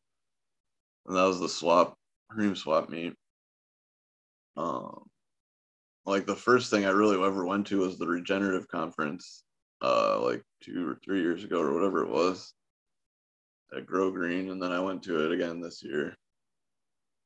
That's pretty much like the best thing. It's kind of a little pricey, but you know, you get to hang out with everybody and meet all the cool people, and everybody's there, and it's really good information. You know, like the first year I went to that, I was like, writing everything down. You know, like I wanted to have all the information written down. Like I was learning so much. And this year I went to it and I was like, okay, this is awesome because I learned a lot that time and I've been learning stuff the whole time since then. And now I'm like, I know like, you know, not everything they're talking about, but I know like a lot, like, you know, 70% probably. I know the basis of everything. So I could just listen and like take in the new stuff and like add it to the base base knowledge already. So that was really nice. And just to get to hang out with everybody is always fun. Um yeah, the gems and genetics is this weekend. That's a new one. That should be pretty sweet. Like you said, the camping ones are where it's at. I love that shit.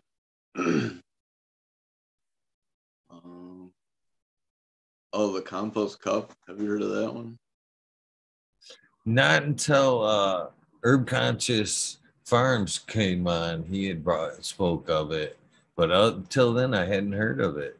Yeah, that's where I met him actually. Yeah, that's that's gonna be some cool shit. Because the last year was the first year, and I was actually like on the Q and A panel for composting, which that was pretty cool. That was like the first thing I ever did of anything. And we did like they did like all these demonstrations, like going through all the IMO stuff and you know inoculating and wood chips and we went to the woods and did like a mushroom walk through the woods and we did it at night and they had like fucking these mushroom flashlights that are like they're like more than just UV flashlights, but like the UV ones will like there's certain mushrooms in the woods that like glow. They're like fluorescent or whatever it is. And they had one of these lights that had like this thing on it, and these mushrooms, and we're walking through the dark. There's like 25 people, and we're pretty much everybody had uh, indulged in some mushrooms at this point, I think. and we're just like this big group of people going through the woods with like these glowing mushroom lights, and they're looking for mushrooms that are glowing. And I was tripping balls pretty much. Uh, it was it was a real good time. and I was learning stuff still, you know, like at that point I was still learning stuff. Like this is awesome but yeah, just a lot of good, all the compost stock, all the soil stuff, you know, all the regenerative type stuff, and that one's very reasonably priced, and it's a camping event also. I Can't remember when it is, but it's uh I don't know, like a month, like right before harvest, pretty much, like outdoor harvest time. Around then. So I remember last year I was like, man, if it was like three more weeks, I could like have some fresh bud here. but it wasn't ready.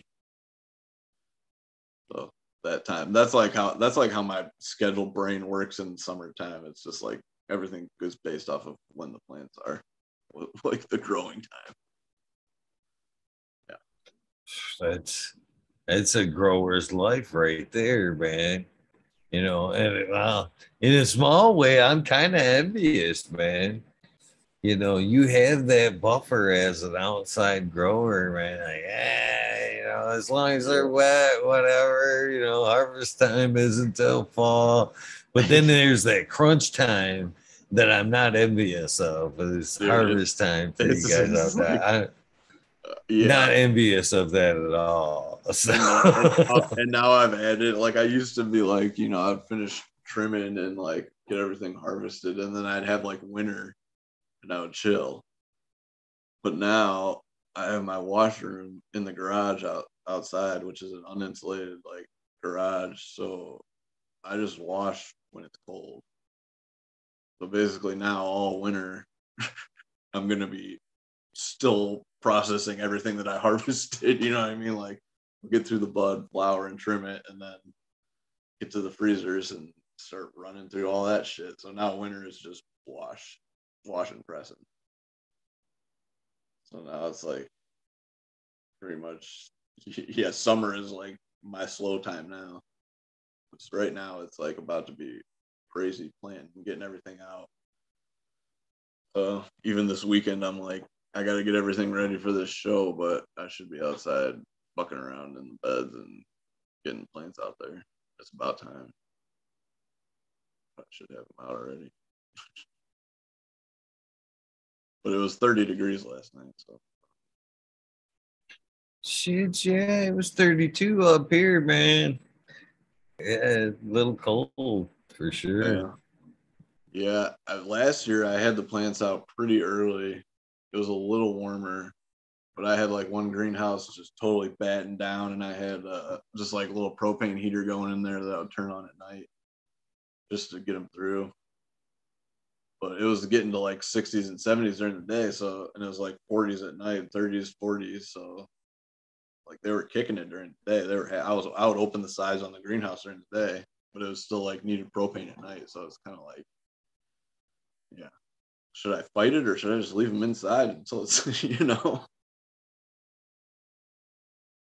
But I will say those are the biggest plants I ever grew, so getting them out there is definitely the way. If you're going full term, you know, full season. But it's a lot of fan leaves. I can only bet. So, do you actually do anything with besides compost the leaves? Uh, do you do anything with the fans? Juicing? Uh, You juicer? Uh, I, I actually want to get a juicer, and I would definitely put leaves in there because I could I could make gallons of that stuff. I mean, freshly juiced. I I'm haven't basically that- fan, when the fan leaves. When it gets to the time when I gotta start pulling them, it's like I'll like close my eyes and all I see is fan leaves. For like, that's just how it is now. Like, oh God, get me out of here. But again, I'm outside pulling fan leaves off of giant weed plants. I can't really complain. True that. True that. Yeah, so I could see probably not wanting to do a whole lot with them. just get No, them I just, out of here. No, I, I just throw them on the ground, like on the bed. I leave them right there, unless there's like some real bad bugs or something. But I think I finally started figuring that shit out after two years ago, and I got fucked by the aphids. Aphids came in, the ants were there, the ants were fucking guarding the aphids. It's like a whole thing. It was bad. I lost a lot of shit that year. Oh yeah, you know you got it bad when you see them two together. The fucking ants like the sugars that the fucking aphids leave behind, so they're they're buddies. You know. Yeah, they'll like protect the aphids from other shit. They'll like kill other shit that's trying to eat the aphids because they're like, no, this is these are this is our food source. they're our slaves. Fuck ants. Yeah, Yeah. I don't know. Some point, man, I really do hope to get outdoors and do something on that scale. At that point, man, at least for me, I hope I'm into the part of the journey where uh, I'm I'm outdoor cultivating for more of the rehab reason that I, I I've I've seen the power of cultivation, not necessarily on multiple levels. I honestly think the cultivation side has every bit of the healing power or medicinal weight as the consumption of cannabis does, to be honest with you. You know, when you're out there pulling those leaves, I bet you you ain't thinking about the stress of the world or anything else, man. I'm you're listening to the thinking fucking birds task here, at hand. like- Yeah. this is nice. and, and it, yeah, yeah, and it, there's that's some that's a very healing right there, man. You know what I mean? If you can walk through and walk into a garden and lose your anxiety, your stress, you're on the healing path already. yeah, it's You know it's what I'm saying? Because it also brings its own stress, like a lot. But you know, it is All right. Uh, That's the I'll give you that. But but like you're I'll saying, it's totally that. true. Like uh, when I'm just out there working, like I'll forget about you know. Obviously, there's like way more shit than I can ever do all the time. So it's just like I just have to accept that.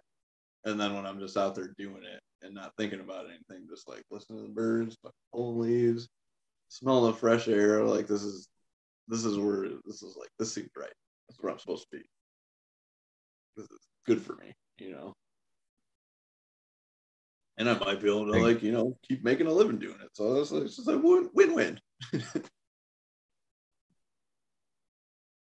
Well, and in my my mind, what I'd like to really see, you know, I've never been real few, or I guess the path hasn't been the money. You know what I mean? The dollar, the industry eh, aspect of it really hasn't necessarily been the draw. It's always been necessarily, even from the day, like as you've kind of talked about earlier, you know, it was to try to keep, you know, keep us in stock. You know what I mean? You bought that out so you could flip it so I can have mine, basically. Like I cared more about that than stacking up a pile of cash, you know. I was like, I like smoking weed. That's great.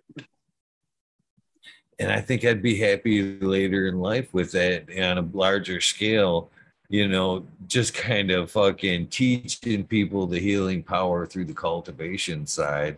And even if it came down to calling in that group at the end of harvest that you like you were talking about and going you know what what you what you what you harvest is yours. And as long as i've got some to tide me through the next year we're cool. You know what i mean? You guys have learned something in the end.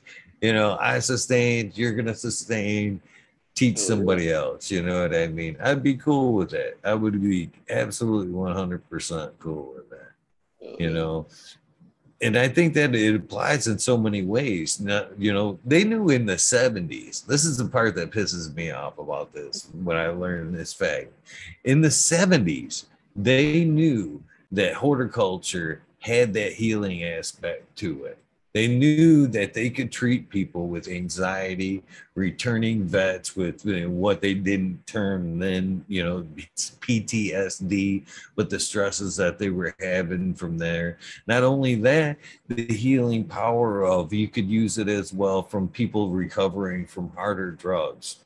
You know what I mean? Learning how to sustain and keep, you know, themselves with cannabis as well as healing you know what I mean? Use RSO full spectrum to wean off other drugs and then teach themselves, heal themselves as they learn how to cultivate the plant.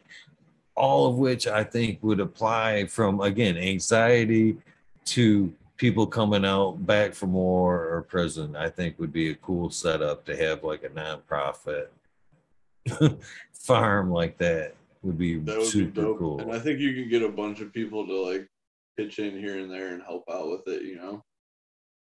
Like just different growers that have knowledge and, you know, can help.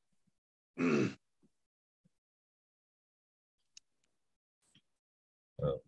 Yeah, actually, I again, that's my you know my stance on it is I'm very much medical these days. You know, the healing power of the plant, both medical and through the cultivation side of it, is still the drum I'm beating. So you know, to each their own. I you know I. I, I have no qualms with it. The people that use it as recreational partying again, people that drink alcohol, whatever, to each their own. But again, you know, as far as cannabis goes, that's very near and dear to my heart because I've lost so many through bullshit drugs. To be honest with you. sure. Yeah, I mean it's it's the one to stick with That's for sure. you know, like yeah, and it's like I, I just am happy to be able to grow it and like work with it every day. Like that's I'm just tr- happy to be able to make it what I do. And sometimes I have to like, you know, look at the bottom line as much as I don't ever want to. But it's like if I'm going to keep doing it every day and not do anything else, then you still got to make it work and still be, you know, okay with everything. But sometimes you just have to do shit and like, all right, we'll see what happens here. Good, it's good. If it, you know, you make the money and you're not happy with yourself, then don't do it. but I've never had that problem. Like, I, you know, I'm as honest as I can be about everything. It's straight up. But you gotta make you gotta make a living somehow. I'm about right it. I'm just like every day. I'm like, I can't believe I can still do this. This is fucking awesome. I don't want to be doing anything else. That's for sure. I just kind of came up. I just kind of came up here and started doing it, and like kind of figured, well, if it doesn't work out, I'll get a job or whatever, you know. But like, okay, still here. It's still working. It's getting better every year. Okay, okay. You know, I mean, definitely, definitely going to be growing it one way or another forever. you know, if nothing else, just for myself.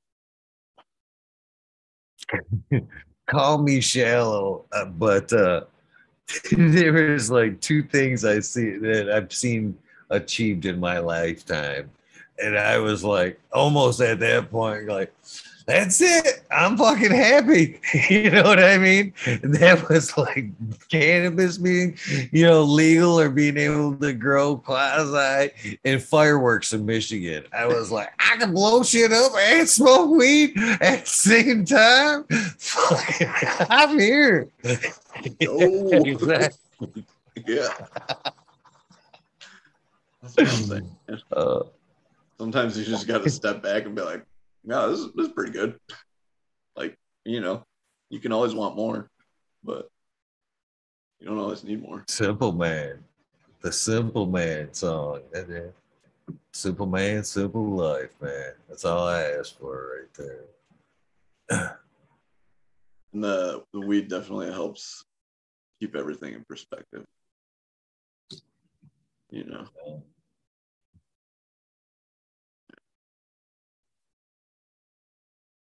Definitely something uh, about being being around weed plants too. I kind of forget about that sometimes, but like that's definitely a thing. You know, because like especially when you bring somebody that's never been around a weed plant and they're like all of a sudden surrounded by weed plants, they're just like you can see like it's like affecting them. Like, whoa, you're like feeling some shit sometimes. Like, okay. Especially if they're stoned. I mean, maybe not if they don't smoke weed, but that definitely happened to me. I remember the first few. It sounds like uh,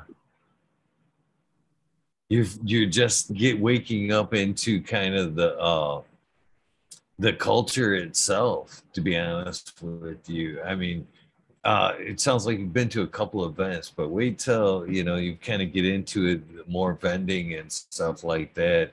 Uh, the more people you meet firsthand, man, you really Michigan has a huge, rich cannon community Dude, I've met sick, so many man. people just in the last year for real. It's wild. Yeah. Good. I get forward to looking for the events, man. They're each one's almost like a fucking family reunion or like a family event. Shit. yeah, like oh dude, all the regenerative people, like I'm already like I literally I'm like, well, I probably shouldn't go to this one, but I want to go see all these people because we're all doing shit all the time anyway. But like, you get to see people at the events because we all, you know, make time. And it's like I already feel like that just from the few things I did last year, and like it's it's great. I'm looking forward. It's just getting bigger, you know. Yeah. Well, Good. man, you know that one thing I thought was super cool about Michigan and the events in general was we were able to fucking limp our way through that pandemic. You know, a lot of places didn't have the opportunities that we had throughout the last few years in Michigan, and we kept our events. They weaned down a little bit, but they were still going. And the Regen uh, conference got got taken out two years. But I think we're about right on the the the full circle of that to where this year and probably next year we're gonna see that explosion again of fucking just events everywhere, fun, fun of related stuff to do like every weekend, and that shit's, I don't know, good culture, good fun. Yeah, yeah, I'm already like booked for more shit than I ever like to be for the whole summer, you know. Like usually I'm just like I don't like to leave the farm at all. If at all possible. but now that I'm like starting to do the vending, it's like, okay, this is definitely worth it. And it's great to see everybody and just learn new stuff every time, you know, whether you're vending or just at the events. Every time I learn shit, meet new people. So I guess this would be a perfect time to ask uh since you are kind of suggesting that you will be vendoring at this weekend's event, what will you have available there? Huh? Like it. Uh, so there will be plenty of rosin. Um, lots of the Boscotti, Grease Monkey. I don't know. There's a few other ones. You're gonna have to come smell them for yourself. Um, there'll be Grease Monkey flour, and there's Grease Monkey rosin. That's probably my favorite bud that I have. I'll just bring a bunch of that. And then I'll have some various gummies with different types of ingredients rosin and mushrooms. Some of them have both. And chocolate bars with all that all that stuff. So yeah. If you're trying to have a groovy night, you can definitely stop by my table and get all the stuff you need. And I'm thinking Oh, about yes. doing uh I'm thinking about doing a couple of uh like basically like a party box, like a party pack where it has like all like a gram or two grams of each of the rosins and then like some bud and then like some joints. I think I'm gonna do some like donut joints too, they're calling them. I've always known them as like a snake in the grass. Put a big big snake of rosin in a joint. That's the I like a-. I think I'm gonna do like eighth an eighth of weed in the joint and like a gram of rosin. And they're you know they'll be pretty pretty stout. But I'm gonna do the party boxes and then I have one sec.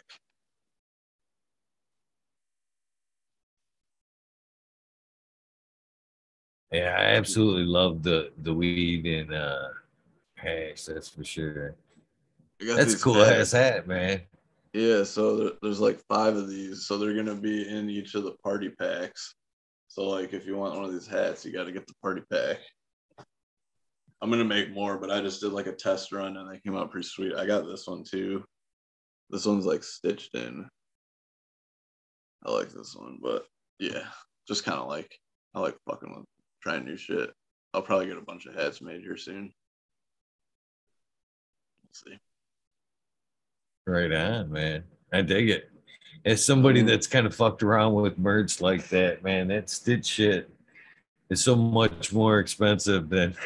Well, dude, these, these things were like on a smoking deal. That yeah, I was like, okay, that's pretty cheap. So I got a bunch of those, and I was like, ooh, they got a stitched one, pretty decent price. So I got one for me, and I'm like, we'll see how it looks, you know, because I've ordered stuff and it's like, oh, this isn't, this is like shitty, you know, this is not what I was expecting, like the material or whatever. So sometimes I'll just get one thing and see how it looks. Even though it always Right costs more if you just get one. so, are you? Do you? Will you have your own booth? Will you be sharing a booth? Will it be Yeah, the strangely Yeah, so- rooted? I'll have. So, how are they gonna find? I got a I got a canopy. It has says strangely rooted on the canopy. And I'll have a table with like I got a runner thing that goes on the table, so it'll have the other logo, like a black tent. And, and again, because they're asking in chat, I don't know what it is about this event, but I've had it's what gems. What is the event again? gems and genetics. Gems and genetics. It sounds so fucking easy to remember, but every time I've been asked, I'm like, gems and uh, fuck, shit. I'll get back with you on that because they're asking in chat. They want to know Yeah. when it, you know how they can find That it. Sarns Resort. I don't know. It's uh on the west side. we have a lot of Michigan viewers, so hopefully that you'll run into a few. If you're looking, tell them you seen him on the show for one. Say, hey, what's up, man? I seen you on the fucking show, man. I seen For you sure. on fucking talking shit. Yeah, and uh, I'll have some of these holographic stickers. So if you want one of those, come see me. So Smiley's asking, where is it though? I know it's no, just north of uh, Grand Rapids, right? um, Yeah, like just northwest. Like Sarns Resort is the like camp resort thing that it's at. That's what it's called. S A R N S resort. So you could probably just type that in. Um, yeah, I don't know. It's like three hours for me. So. Oh, you must be way down there. No, I'm like, I'm just north of Flint. Like oh, really? Yeah. Nice. Yeah. What, what, nice. what about you? I am just south of Grayling, kind of uh, north oh, okay. between Grayling and Houghton Lake, I guess, in that area. I'm from I'm from Genesee County though. Uh, okay. Uh, it's my stomping grounds. I might be drawn back that way as I was just down there yesterday for uh because I, I I'm up from again Genesee all over Genesee County. I'm you know no Flint, people in Flint, Clio, Mount Morris, Flushing. I'm very mm-hmm. I know all the back roads. It's you know what I mean. I'm like frequent in that area. uh, very, I know the area very well. So my daughter is actually. Uh, I mean, I'll be a grandfather this year, and I was down there for her her diaper party yesterday, and she's trying to draw me back downstate. Mm-hmm. Love my daughter, man. They, they can be so selfish sometimes, man. I'm like, get the fuck out of the city. She's like, no, come back down here. I'm like, I don't I don't like going south at all. Like I, I like going north. That's it's better. Yeah. Uh, unfortunately, I'm a sucker for my children, and at this point, she's kind of winning the war. So I may well, be back down there this year. yeah. yeah. More central though. I've missed a lot of events because for me, man, most of that shit, man, to go down towards like the hash bash and Paw Paw. Paw Paw's got a lot of great events down there, Rainbow Farms and shit that you know mm-hmm. sound good, but man, we talked about the garden there and the indoor versus outdoor. You know what I mean? Plant always on your mind. What's the plant doing when you're in fucking indoors, man? That's that's all the time. Security, you know what I mean? You don't go from home, man. I go to events most time. A lot of even if they're camping. I had there's a fucking camping event, Bigfoot wasn't far from here. And rather than stay, I'm like, nah, I gotta go check the garden and shit. You know what I mean? It's fucking 20 minutes away and shit. Still fucking ah, I can't do it. I gotta go check the garden. So Dude, that's that's the thing about outdoor. Once you get that shit going out there, it's like in the in the in the peak of just growing, you know, they're just doing their thing, and pretty much nothing's gonna fuck them up unless something real bad happens. You know, you don't That's have to, why I was have to worry about that. shit overflowing and stuff out there. it's just like it just kind of happens. There's where I was saying I'm envious of the outdoor grower, the freedom of the outdoor grower. Yeah, I mean, I still don't man. like to leave for more than like a day, or, you know, a, a night or two, but I will. You know, I'll have somebody check on stuff, but yeah, I can. Again, you guys kind of got that crunching time, though. I mean, if they're in the ground, they're pretty well all right until they start flowering, you know. Yeah, Only I mean, an asshole got... would fuck with your plants at that point, I think. Mother Nature. she yeah, true, cool. true. Just get fucking like hail and mold and you know bugs. But I feel like if the plants are healthy, most of that's not a huge issue.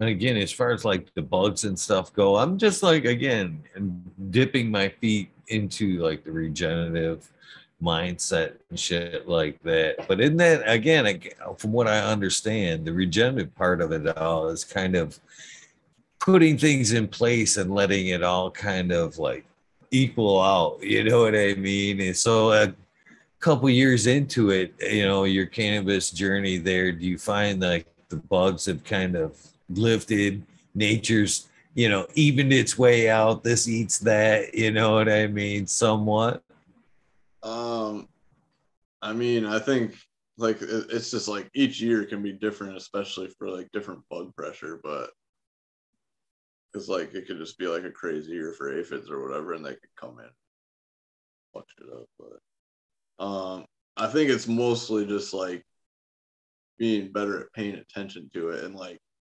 not trying to react right away. Like if you like if I see some aphids, say I'm like trimming up the lowers and stuff, and I'm you know on the ground kind of. I see like aphids on the cover crop or like maybe on the lower branches. If it's just a few, I'm like, okay, just keep going, whatever, no big deal. If I see a few more, okay. If I see a ton, then I'm like, well, that's not good. But like if I see a few and then I see like there's a ladybug, you know, because well, there's always ladybugs out there, and they eat the aphids, you know. So I'm like, okay, I got some aphids, I got some ladybugs. That's good. That seems right. That's like, you know, and there's a bunch of other stuff that I don't really know a whole lot about, but you know, that's just like it doing its thing, right? Like there should be some. It shouldn't be like if there's no aphids, that's great. But if there's some aphids, that's like I feel like that's just how it's gonna be. That's just nature being nature. It's fine. As long as nothing gets like out of balance, like out of control, that's when you start to have problems, you know. Like all of a sudden you see fucking tons of aphids in one spot in the corner of the greenhouse and like two plants. It's like, oh fuck, okay, this is not good. But if they're just here and there, like I don't worry about it at all. Like whatever problem. But it's just like paying Did you- attention. You know? Did you tell me? I know you told me uh, what you harvested last year. Uh, that's kind of where we started the conversation. But what's on? Did you tell me what's on deck for this year? No. I don't know what all I got through last year when we did harvest, but yeah, this year there's so I'll start with the seeds. I got um have you heard of Rising Moon Medicinal? He's in Michigan. He's a Pure. You, know that dragonflies medicine people? Pure certified. He's one of the Michigan Pure guys. Him and the Swampy Acres. And then like Michigan Regenerative Farmer. They're all cool dudes. But uh He's been on Michigan Regenerative Farmer. So has Oh, Dragonfly Earth Medicine's been on as well. Oh hell yeah. Yeah, they're great. What was it? What were we talking about? I, I sidelined I guess there. What you were going to drop this year? You were talking about uh, seeds. What? Oh yeah, okay. Rising Moon Medicinal. I got some of his stuff. So I got the Gray Patch plant, and then I got Pine Hem Sap.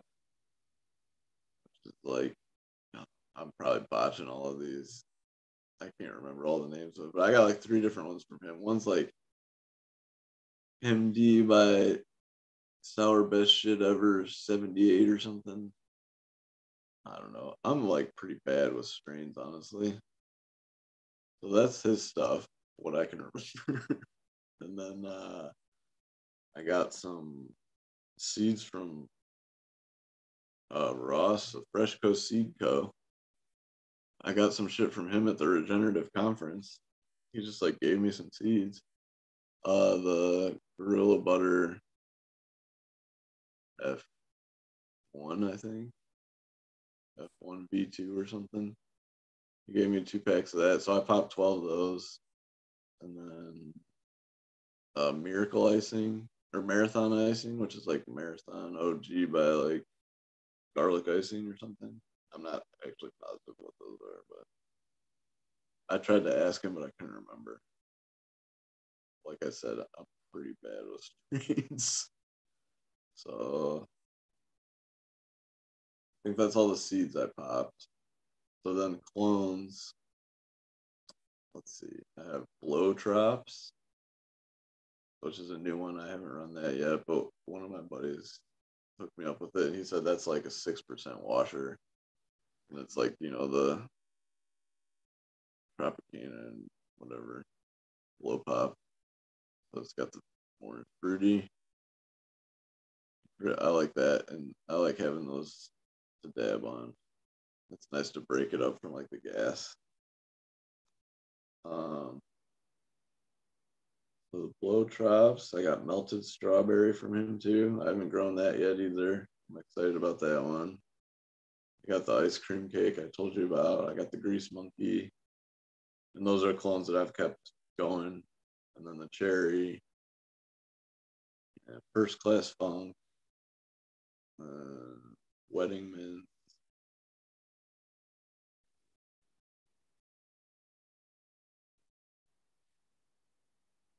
There's more. I can't remember. I don't know. I got way Oh, too many. man. I find it refreshing, to be honest with you. Be honest, seriously, because I'm that way myself, man. I have nothing but respect for all those cats that can fucking just off right off the cuff be like, oh, that, yeah, that's blah blah blah blah blah blah blah. I ain't that dude. And then, and then I'm he gave him this dude. and that's this one from over here. I'm like, what? Like, how do you fucking know all that?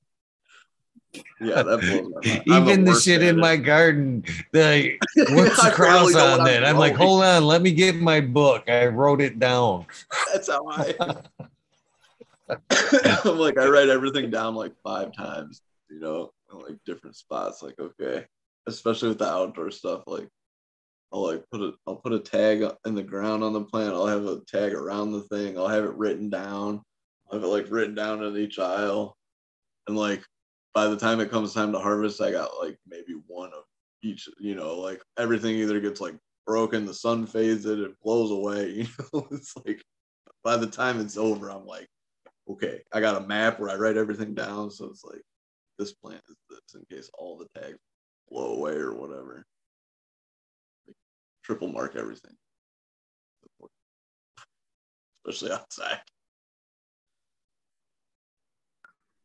I don't know how I got on Yes. I, I don't know about the triple mark, but it sounds very wise. I don't know how many times I've either put my my labeling stick in a pot and it's either sank down in between, you know, next to the pot in the fucking whatever, sank down and I'm just kind of lost it, or forgot to put the tag in there, or just whatever I've sprayed off the fucking name or the writing on on the tag on the marker itself and I Right. just no longer can read it.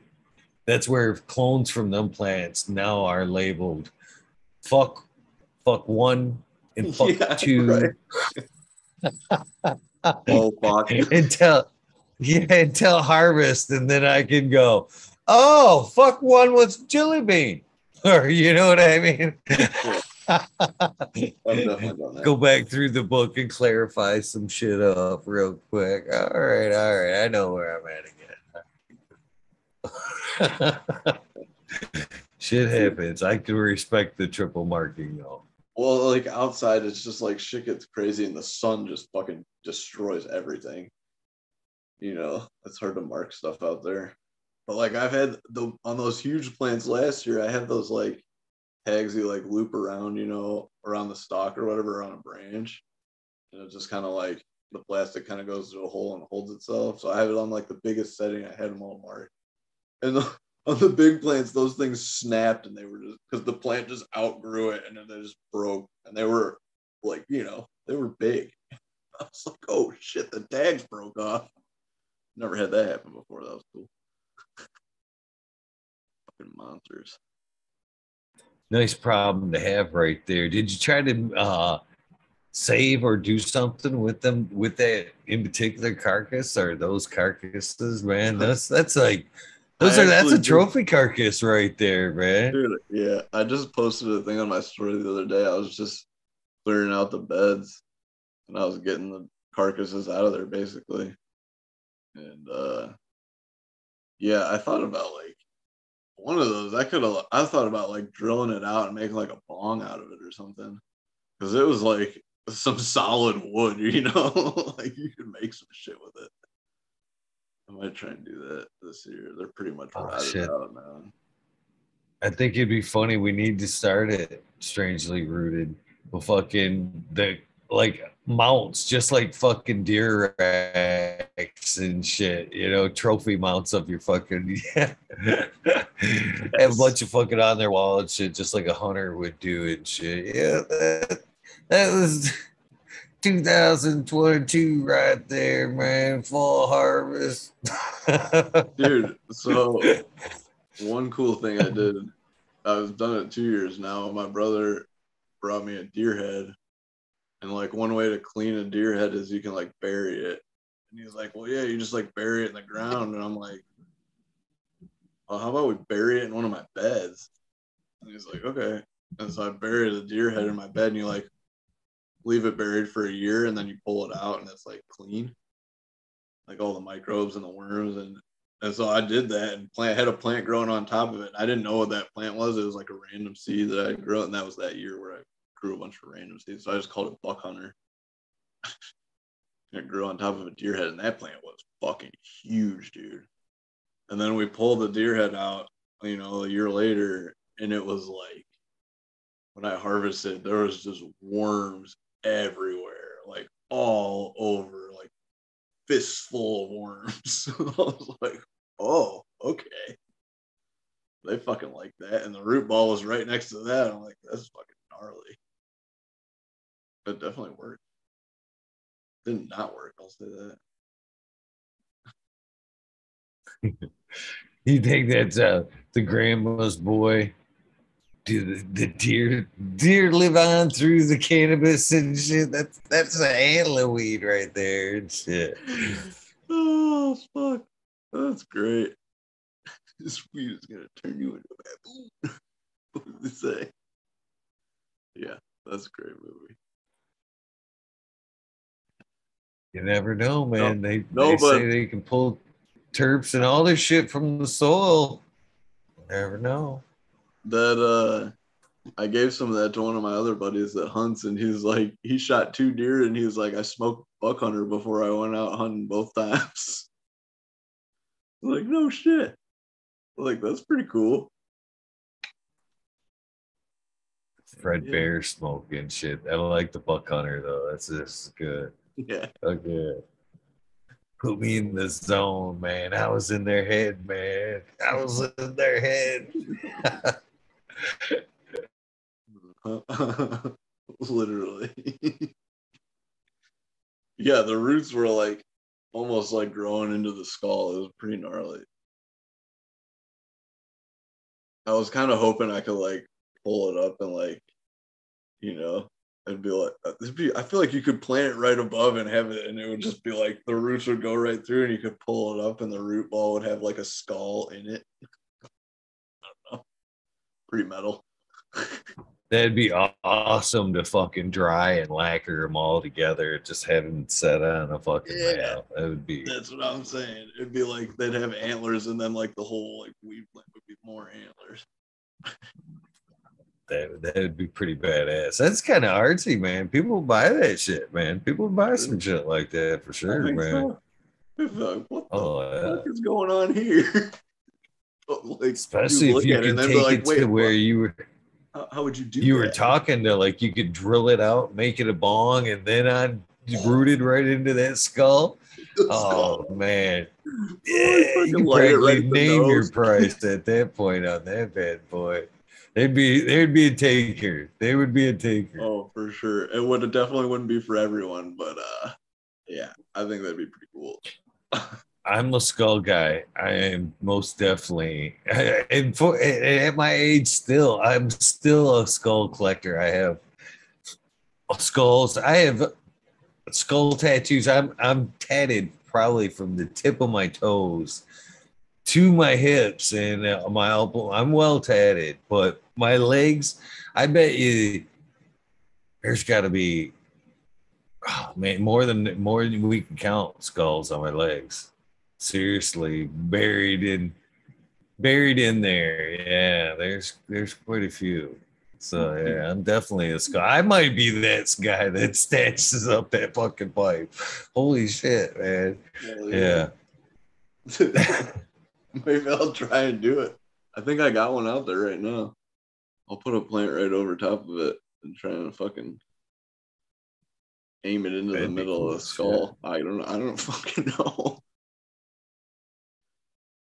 Yeah, I think yeah that you could wash it out at the end. I think after they like pierced into it. I don't know. There'd be a way you'd be able to. Dude, the wor- the worms Maybe- the worms and the bugs like it comes out clean.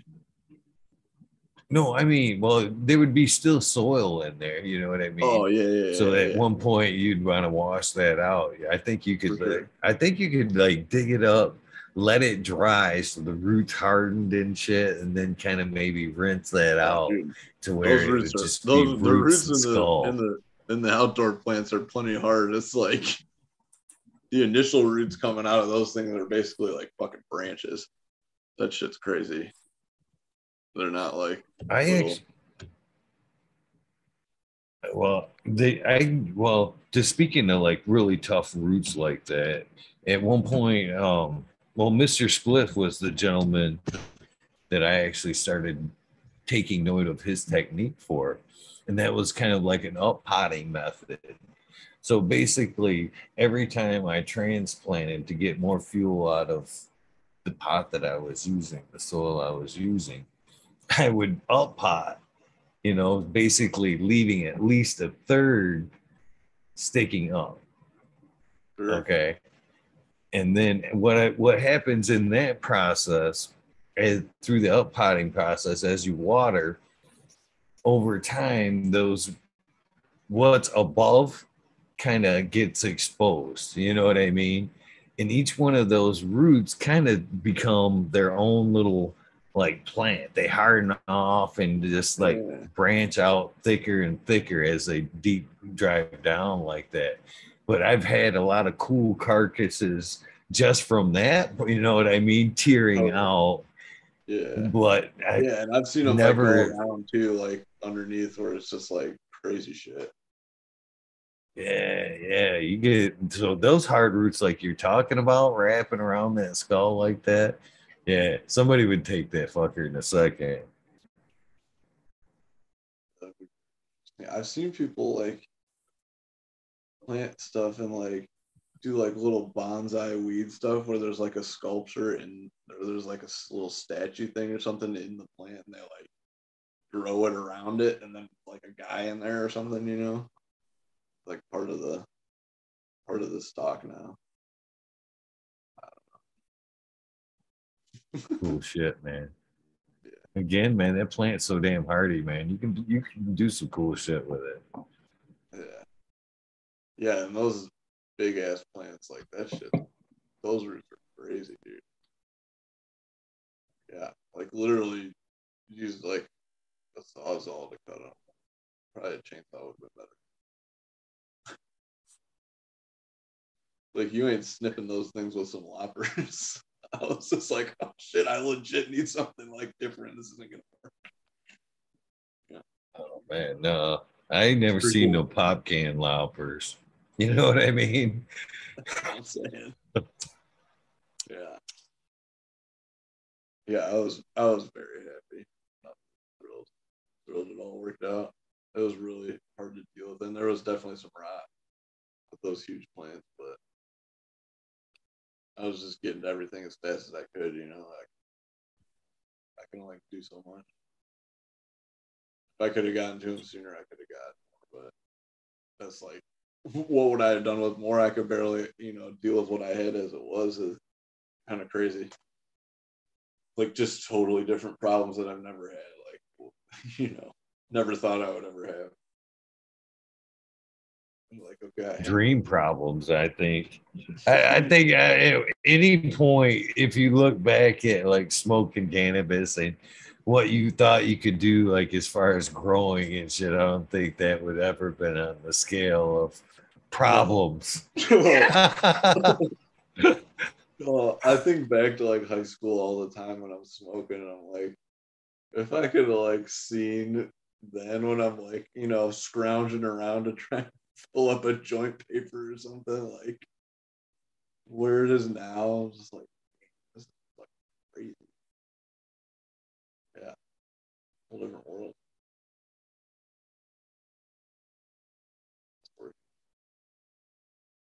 as it goes, man, the quality of just what we smoke from then to now. I mean, how many times as a grower have you dropped a nug on the floor and thought, eh, yeah, I got no water here. Fuck that. Yeah, I usually Yeah, get them on the floor. it's just 'cause Well, it's like I'm like passing out, like I don't even give a fuck. It's it's just as good. Depends on the floor, I I'm- guess. I'm just saying we're a lot less picky Oh, you know what I mean? To where back in the day, you know, seeds We'd be scraping seeds and whatever we could find for that last joint to where yeah, yeah. I'm yeah. sure you may not agree with the the nug thing. see- but I see- bet you'll see agree saying on the No, point. I'm with you. We throw away a lot more usable cannabis that the old us would be like, hey man, empty that tray right out. Yeah, I. Yeah, let's just brush want that off the floor.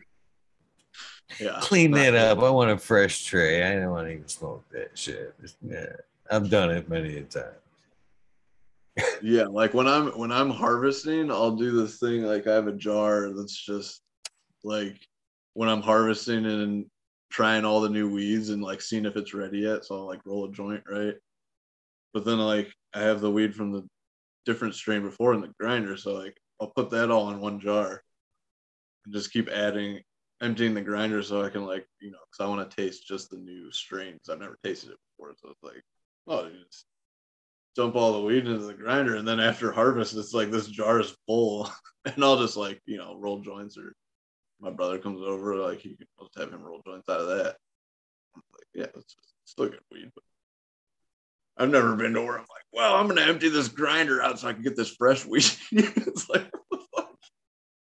It's never been like something I even thought would be a thing. Like, what are we doing here? It happens. It happens. I call that there the like the Turkish blend. Basically, what you got going there. A Oh, little yeah. bit of everything. House blend, possibly. Yeah, it, usually it's like whoever comes over and is looking for some looking for something to smoke. like, here you go. Roll up out of that. And the, but sometimes it's like they'll roll one out of there and I'll be smoking. I'm like, ooh, this one's good as fuck. It'll be like some layer in there, you know, that had some really crazy shit mixed with something else.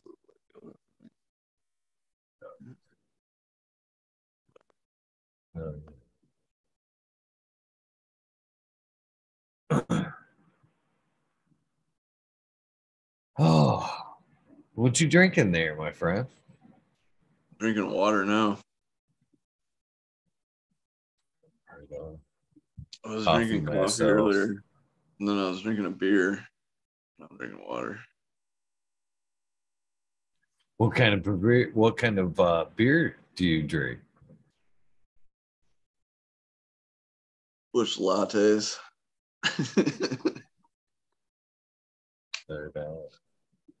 yeah. I mean, I like all the beers, but that's what I drink normally. I'm unashamed Busch Light drinker. if you want one this weekend, come find me. I'll give you one. I definitely have drinking many of Busch myself back in the day. I haven't drank in a while, but back in the day, I most definitely am drinking quite a few Busch.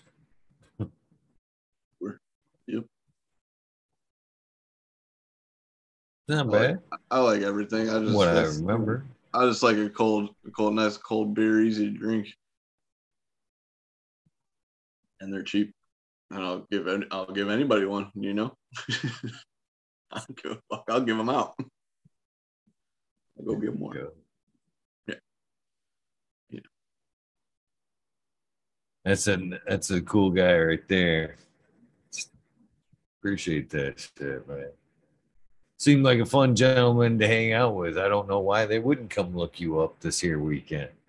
Hell yeah, it's gonna be a party for sure. Forward to it. I hope I hope for cannabis purposes they asked you what you got cannabis before they asked you for the beer though. Oh yeah. They always do. I'm rooting for the cannabis cooler. I'm rooting for the cannabis cooler myself. For sure. Yeah, the beer's just a side incidental kind of thing, you know, just something to wet your whistle. That's all. the, the weed's what we're here for. Me, anyway.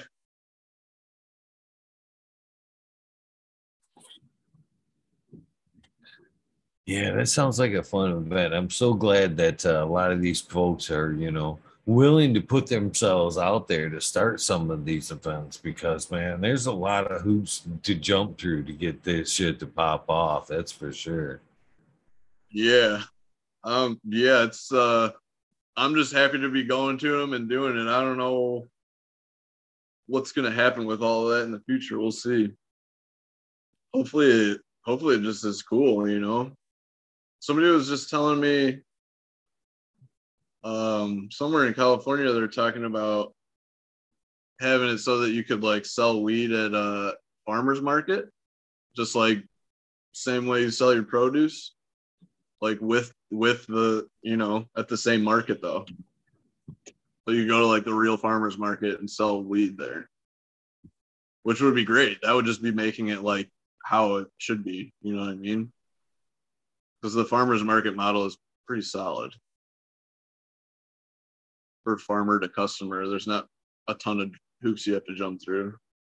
I mean, who knows how they're going to do it, but I feel like that's like what these events should be going towards, right? Just like anybody can come and bend and you know pay a little fee or whatever, not get charged an arm and a leg to try and sell someone some weed. right now.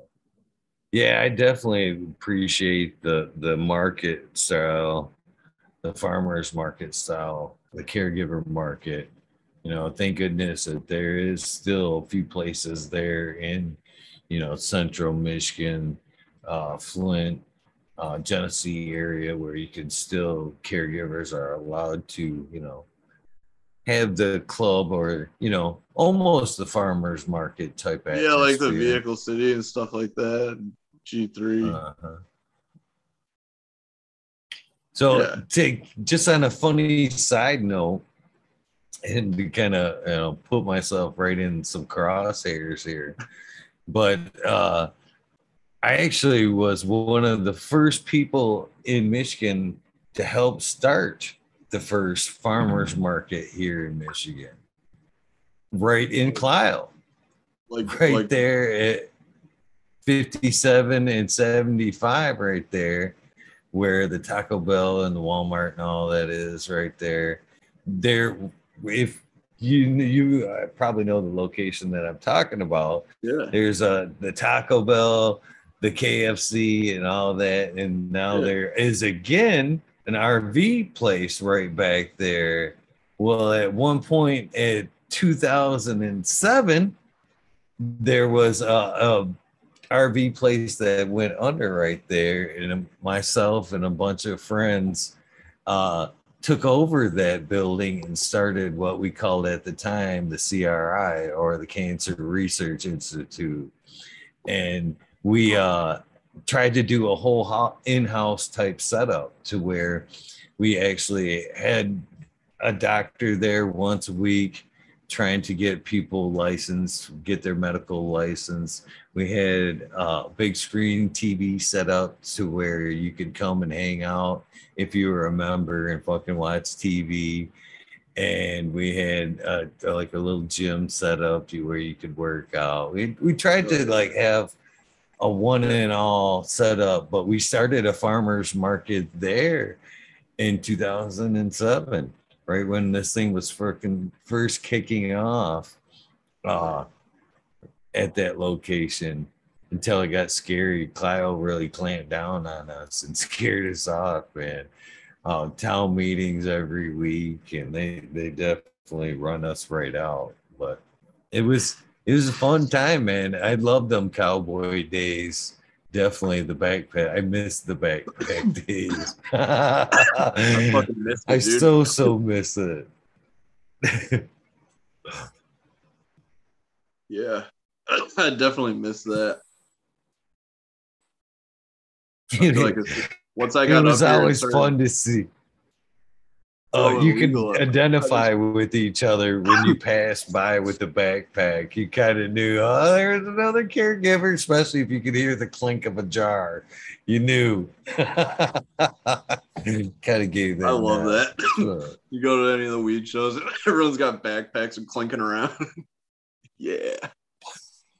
the funniest moment I had during that era is oh, I had transmission go down in my truck, my Dodge, and I had taken it in and dropped it off uh, in uh, Flint there, actually. And I'm sitting there and I had once it over my, you know, truck to make sure I didn't have any cannabis stuff in the truck, you know what I mean? Because I was handing it off. And as I'm sitting there in the lobby, this cat comes in with the backpack, sets it between his legs, clank, clank, clank. And I'm like, mm, how you doing? I knew exactly and shit. Fucking, it was, yeah. it was a good conversation though. It was one of fun or funner weights I've had in like a lobby in a while. What you growing? You can't hide it at that point. What you, what you got in the bag, man? I know. Oh yeah. I'm hoping that that comes around. You know what I mean? At some point that we can legally open up. You know, I think that the the legal market will get so bland or blah that they'll have no no choice but to re- resurrect some type of craft market or the ones that have sustained will boom. You know, Yeah. for that reason right there. Yeah. Yeah, it's gonna be interesting to see how everything plays out like in the long run, you know. Because it, it really should just end up like how farmer market, you know, how you can just go sell vegetables if people want to do it at that scale. But yeah, I guess I don't know what you do. It's gonna obviously there will be the rec market, there will be everything. You know, you'll have fucking Walmart of weed everywhere. But then there will still be like you know, people growing good weed. and people still got to be Well, able to get that- that. there's just something to be said about like that point that we've talked about again early in this episode how we like our cannabis i kind of like it on that fresher side and you kind of you know admitted too there's that sweet spot between freshness and long-term cure where it's still sticky you know what I mean? That if it it's got to stick to the scissors. Your scissors got to. Barely pull apart. Your scissors should look like this. You know what I mean? There should be cannabis stuck on there. You shouldn't. Poof. No, It shouldn't be a magic trick when you scissors hit it that it breaks itself all up. yeah. And that's pretty much all like post post harvest, you know, maintenance or whatever you want to call it. Paying attention to everything. I mean, the bud's got to be good to start with. But I've had some strains where it's like, I don't see how this bud could ever dry out. It's just like so sticky, and it's like, uh, you know, there's like even if all the water was out of it, there's so much trichome, and it's just like gunky, you know. I don't know. I wanted to see if that would ever dry out, but it didn't last long enough. Big gulp. That's my favorite canvas right there. Yeah. The, the grease. You know what I mean? I think sticky. Yeah.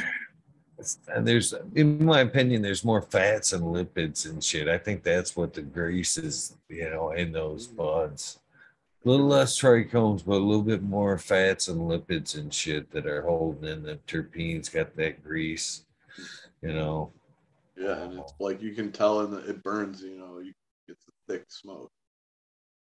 Like some shit's light if it's not light. But that's how I like. I like it. That's the full melt hash right there man that bud right there Oh, yeah. you know you Yeah, got gold if you can only pull that bag once without having to clean it or something you don't even have to let it dry at anything. If you have to wash that bag after one pull, it's all sticky as you pull it out. You got you got some gold in that bag. Yeah. fucking washing hash is crazy, dude. So how do you uh are you how I never asked you that. I mean, you said you kind of invested a little bit there, but uh what's your method? Do you got did you buy a machine? Are you uh, hand washing in you know uh, so, what's your method? I did like I started off just hand washing. Like I did a couple runs hand wash. Just like a couple washes just to see. And then I was like, you know, this is kind of a pain in the ass. Then I got the machine. And then I like fucking rigged that thing all up. You know, got rid of the pump and all that shit. So it's just like straight tube out of the bottom with that valve. And so I have the whole thing like inside of a four by eight tent out there in the garage. And I have the tent surrounded by like inch and a half pink insulation, you know, like foam board. And then I have a space heater on a temp controller inside of the tent because it was getting down to like, you know, below zero. And I got like water lines and shit in there and my my tall boy filters in there, so I don't want it to freeze. And then the bags don't work if they're fucking frozen. I found out they don't work good at all. So I just keep it at like 32 basically. And so I have like a uh, what do you call it? Like a stock tank, like a hundred gallon stock tank, just like a little one though. That's inside of the four by eight tent. And then I have like a piece of wood on top of that with like foam in between. And then the washing machine sits on top of that. And there's a sump pump inside of the tank underneath on a key fob. Like a pump sump I can turn on and off. And it's hooked to the washing machine. And then there's a Y and the other one's hooked to a like just a sprayer. So I can hit the sump pump and spray the bags. And then so the washing machine's on top, it washes, and then it comes out and it goes across the other side of the tent where there's another tote with the trash can. So it just drains straight into the trash can with the bags. And that drains out into the I have a little drain that goes outside. And then yeah, I got this thing uh that shakes the shakes the trash can. There's like holes in the bottom of the trash can, and that's in its own little tub thing with the drain. And my buddy has this. He started this company. It's called ShakerBot. You can find them on Instagram or online. And he's like got these little motors that fucking. It's just like a you know, the ShakerBot. It's a five motor. It's dope though, and it, and so you like if you like if your bags are full of water, you just kick this thing on and fucking. I got it on like a you know, like a router speed controller, like you can use for the fans. You just got it on one of those so you can turn it up or down, and it fucking shakes all the water through, and yeah. So he just like hooked it up with that, and so I've never really had a problem. I've never like pulled the bags out full of water. I don't know. Apparently, that's an issue. I haven't done that. Usually, I like to do everything the hard way first, but that just seemed like it made a lot of sense. And you can like kick on the spray. You can kick on the shaker after all the water's through and spray while it's shaking. So it's like agitating while you're rinsing. So it's like any heads that aren't that size seems like that would get it through really well, like efficiently. He's kind of a little bit ahead of the curve there. He's on the right path, that's for sure. Uh, I definitely know a lot of hash makers. Uh, some of the ones that have, you know, kind of come up with a lot of today's modern techs, and a lot of them that are coming up with new tech. And you're right. He, you, him, both are right on with that method there of the kind of agitation motor there. but uh see the and again I greatly appreciate it because I have, and me myself and any hash maker, most certainly have had. Uh, it to this day, I unless it, it I know I'm fun, gonna find something in that 20 bag, 25 bag. I don't even fuck with it. And even at that, I have a couple of good methods to, you know, where I've learned to like shake, lift, and kind of on the on right. the down pull, give yeah. a good quick pull. You know what I'm saying? Yeah. I can empty a 25 in pretty the, I've good seen time. the videos. I've never had but, to do it. you know what I mean? But with that, with that machine, I can see how that would eliminate a lot of time, a lot of hassle and shit. But this is what the future holds, I think. Um, oh, yeah. Two methods with what you're talking about, the agitation. I think at some point we're gonna fucking see it in the machine. We're no longer gonna necessarily be using ICET or anything else.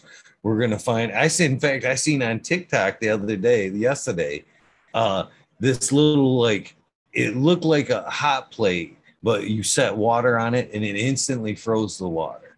Okay. So I think at some point we'll be using something like that in a vibration method, like you're talking, to fucking just shake that water and just kind of you know vibrate it right off the plant matter, and then we'll be emptying it into the bags. We'll just be skipping the ice. Uh, I feel like I think that will be that's yeah. going to be a thing. I feel like, and then like, uh, yeah, go ahead. Indra's talked about on my on, some episodes where I've talked about him, and he wouldn't nail down the method because there's patent fights going on right now about this. And that's the ultrasonic separation, which is a dry oh, method. And basically, you've seen the videos basically where they dumped sand on a piece of metal and then they played with the frequency to make, of course, yeah. geometric patterns and yeah. shit they're going to use that that technology right there to be able to just dump a bunch of cannabis on a screen and find that sweet spot for trichome Load size. It out. Yep, and just sink and be able to dry sift a whole batch. And everything else will just fall away. Yep. Yeah. They're like, all right, pinpoint trichome size. Mm-hmm by by by shaking by vibration size. I think that's going to be right, they'll be like turn it up or turn it down. You know what I mean? Dial it in per string. Yeah. Yeah. Yeah, that seems like uh that sounds like it's going to be expensive. Well, if you if you're you doing large amounts and shit like that, you know what I mean? And then it more or less like as manufacturing comes through that's the one thing. Like it might work way better. That's then it's like, well, now you have to do it. Yeah. Yeah. I feel like I mean, the, like we talked about earlier, man, if we can cut corners on these losses that we're taking on all these washes and shit like that, and being able to retain more of the medicine itself, you know what I mean? The better off we're gonna be. it might be a little bit more in the initial and the upfront, but I think we'll get there at some point. Yeah, I feel like the, one of the biggest things with the hash ice process is like the bags. Like initially, to me, just looking at like how we're doing it, it's like the bags, like they work, but I feel like it's not a great way to do it. Like if you could just have like a stainless screen and just somehow like have a thing scrape over it without fucking up the trichomes. That I think that's clearing the screen would be the problem. But if you could just have it like, you know, you could have screens and then just have it like flow flow out into like a chute or something. Collect it that way, so you don't have to fucking deal with the bags. Like it, you know what I mean? Seems like there should be a way to do that, like stationary. It's just like, how do you keep it, will you know, sticky? You know, yeah, there's a lot of issues. But I feel like that's gonna happen. Man. like hard stainless screens. Oh yeah, yeah. I hope so. Well, I had fucking one point they they talk about or sub talked about that, and it's even in one of the Mendo Dope songs. I think it's Hash. I want hash. Where the beginning of the song uh, sub talks about uh, when he initially had a friend that worked in a sugar plant. You know what I mean? And had those metal sifting things, and they had to, they were bringing them home one by one until they actually found one that actually worked well for cannabis. Yeah, and they kind like of run with that. Yeah, I don't know. great I'm sure right? somebody's tried it. I don't know. Maybe somebody will. We'll see. I, I, yeah, it's you know, as far as like the bubble hash, bu- bubble hash is my method. You know what I mean? As far as, but I, again, as as I'm learning more and more about the cannabis plant, I'm starting to second guess. You know what I mean? It's it's one of those things like as you learn things sometimes and you go back and reread a book, you're like, okay, I didn't understand that point, you know, when I read the book the first time, and now Yeah, it's it. unlocking new things for me in the book. And my cannabis journey has been like that as well. And the- differences in dry sift, wet or bubble is becoming more like that. I think if I'm looking at it more as a medicine, I'm starting to lean more towards the dry sift flat out because there's less loss throughout the whole process though even though i do love the bubble hash. I think we're again we're losing too much medicine throughout the process. Right off the bat putting in the water we're losing you know busting up those heads. We're losing plant matter terpenes to the water and shit that we can't reclaim. And then even more so as a worse tragic in my opinion just my opinion i get a lot of hate for this squishing that hash one more time into rosin all i see is loss loss loss loss loss even though you know you're getting a good product in the end i think it's way far from medicine at that point. You know what i mean? I think at that point it's recreation. Even though it has some medical value No, it's so far away from- best. yeah yeah. It's like, and the flavor, I mean, is out of control. That's what it's all about for me. Every to me, everything should be blind taste test. I don't care who you are or what you do. Blind taste test first, and then tell me something. I wish that was how, like everything was. Because people just like look at stuff and then they're like, "Oh, that's not good" or "That's good," but it's like you could look at it, you could touch it, you could even smell it, and then smoke it, and like it's a whole different thing, you know. Like I've smelled weed that looks great, smells great, smoke it, and it's like smoke for shit, you know. Or like the opposite. I've like had grown weed where I'm like, well, this isn't gonna be good, you know, rolling up like, ooh, that tastes pretty good. Way better than I would have ever expected. Like wouldn't have even tried to sell it, just put it, you know, make RSO or something or whatever. Then smoke them, and like, yo, fire. But that's like rosin, mr smiley Uh, who's in chat there. Mr. Smiley, who's in chat there, was talking about that the other day. You know, how people can scoff a little bit about, you know, what they think is the perfect bud. You know what I mean? As far as density and all that good shit. yes. And then there's the times where you got them nugs that just don't look so good, but are fucking killer. And he was he was telling us the story the other night. He was kind of uh, uh not freaking. I guess that's a terrible word, but he was. Uh, he went smart basically on a patient. So basically, he had some cannabis that it amazing strain, super potent. You know what I mean? But doesn't have that chunky bud dense you know what i mean bag appeal that a lot of people unfortunately base good cannabis on. He had uh, slit, slid him some pre-rolls. And you know on the return you know man, that fucking shit's fucking good. What was that? Uh-huh. Well it's it wasn't that stuff that you were looking for. It was this stuff. You know what I mean? I thought that angle was pretty cool. You know what I mean? To let them that's what I'm actually saying, judge by effect before the eye. Yeah. Yeah, and it's like that's like with the rosin too, you know, people talk about the color and stuff all the time, and it's like you really should just taste it, and even with the effect too. It's like some stuff even doesn't taste good, but then like the high from it is just like, whoa, like there's something special going on here, you know. So that's like a whole nother thing. Uh, yeah, I'm definitely starting to notice that more too. Yeah, I'd lost that fucking. Yeah, go ahead. Yeah, no problem, man. Cheers, everybody in chat. Mr. Green Fingers, Gus Gross still hanging out, even so though you said goodnight long ago. Decoy Bacon, Miss Mother Nature's hanging out in chat as well. Cheers to you, Stony Creek, Nick D, AJ. Welcome to uh, the show. Your new name there. Donkey Kong Kingdom. Sorry for butchering your name last night during the shout outs.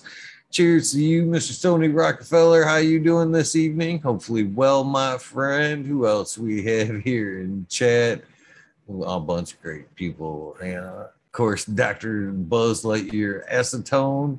Hopefully I touched a little bit on that question there, what you were trying to ask earlier. So I think we got a little bit of that out for you, my friend. James D. Weaver, cheers to you. How you doing, my friend? Hawaii Sustainable, Jeff Pollock, CJ Apple, a couple more awesome people right there. CJ, man, I hope to catch you at a couple of these cannabis events here in Michigan this year. Hemp with GG, cheers to you as well. Nice to see you. What are you guys smoking on? I seen you disc golfing earlier, Mother Nature.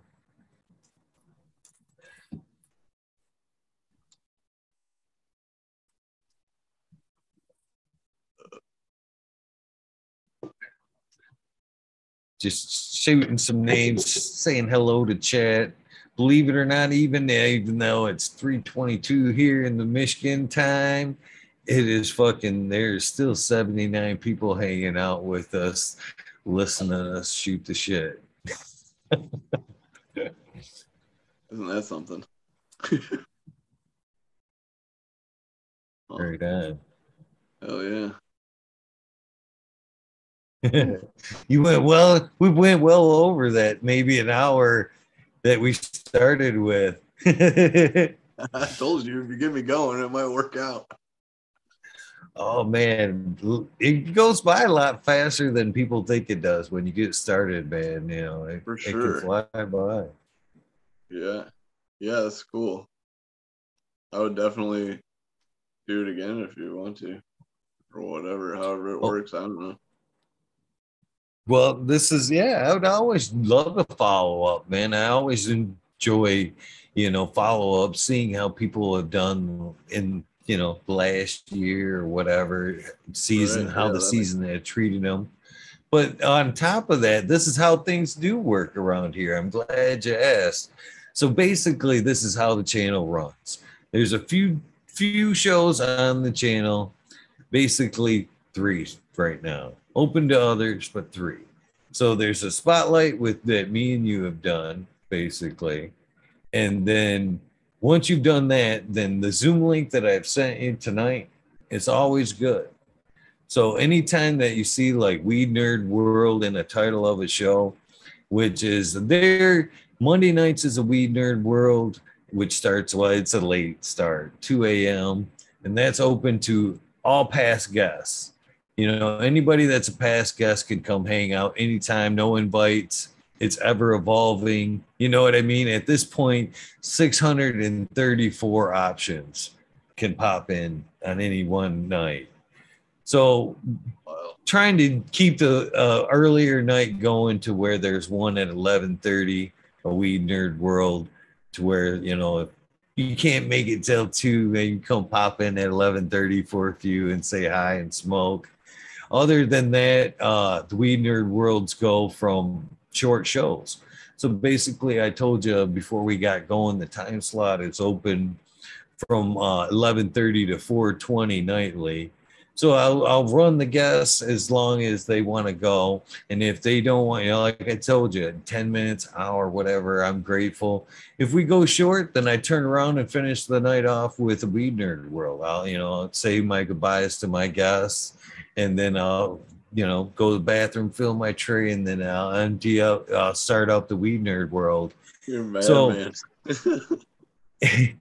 any anytime that you know say you can't sleep or whatever man you wake up you turn the channel on and it says weed nerd world man come meet the community man it's the people that you'll see at these events you know it's growers from around the world there's people that check in from you know the uk uh, fucking germany australia south africa canada you know they're they're all over people that check into the weed nerd world. So that link that I sent you is always good. Anytime you see one, you can't sleep, whatever, man, come hang out, man. Come smoke a bowl. You know, we might. That's the fun thing too is you never know what you're going to walk into in the weed nerd world. We do this every night, so you know.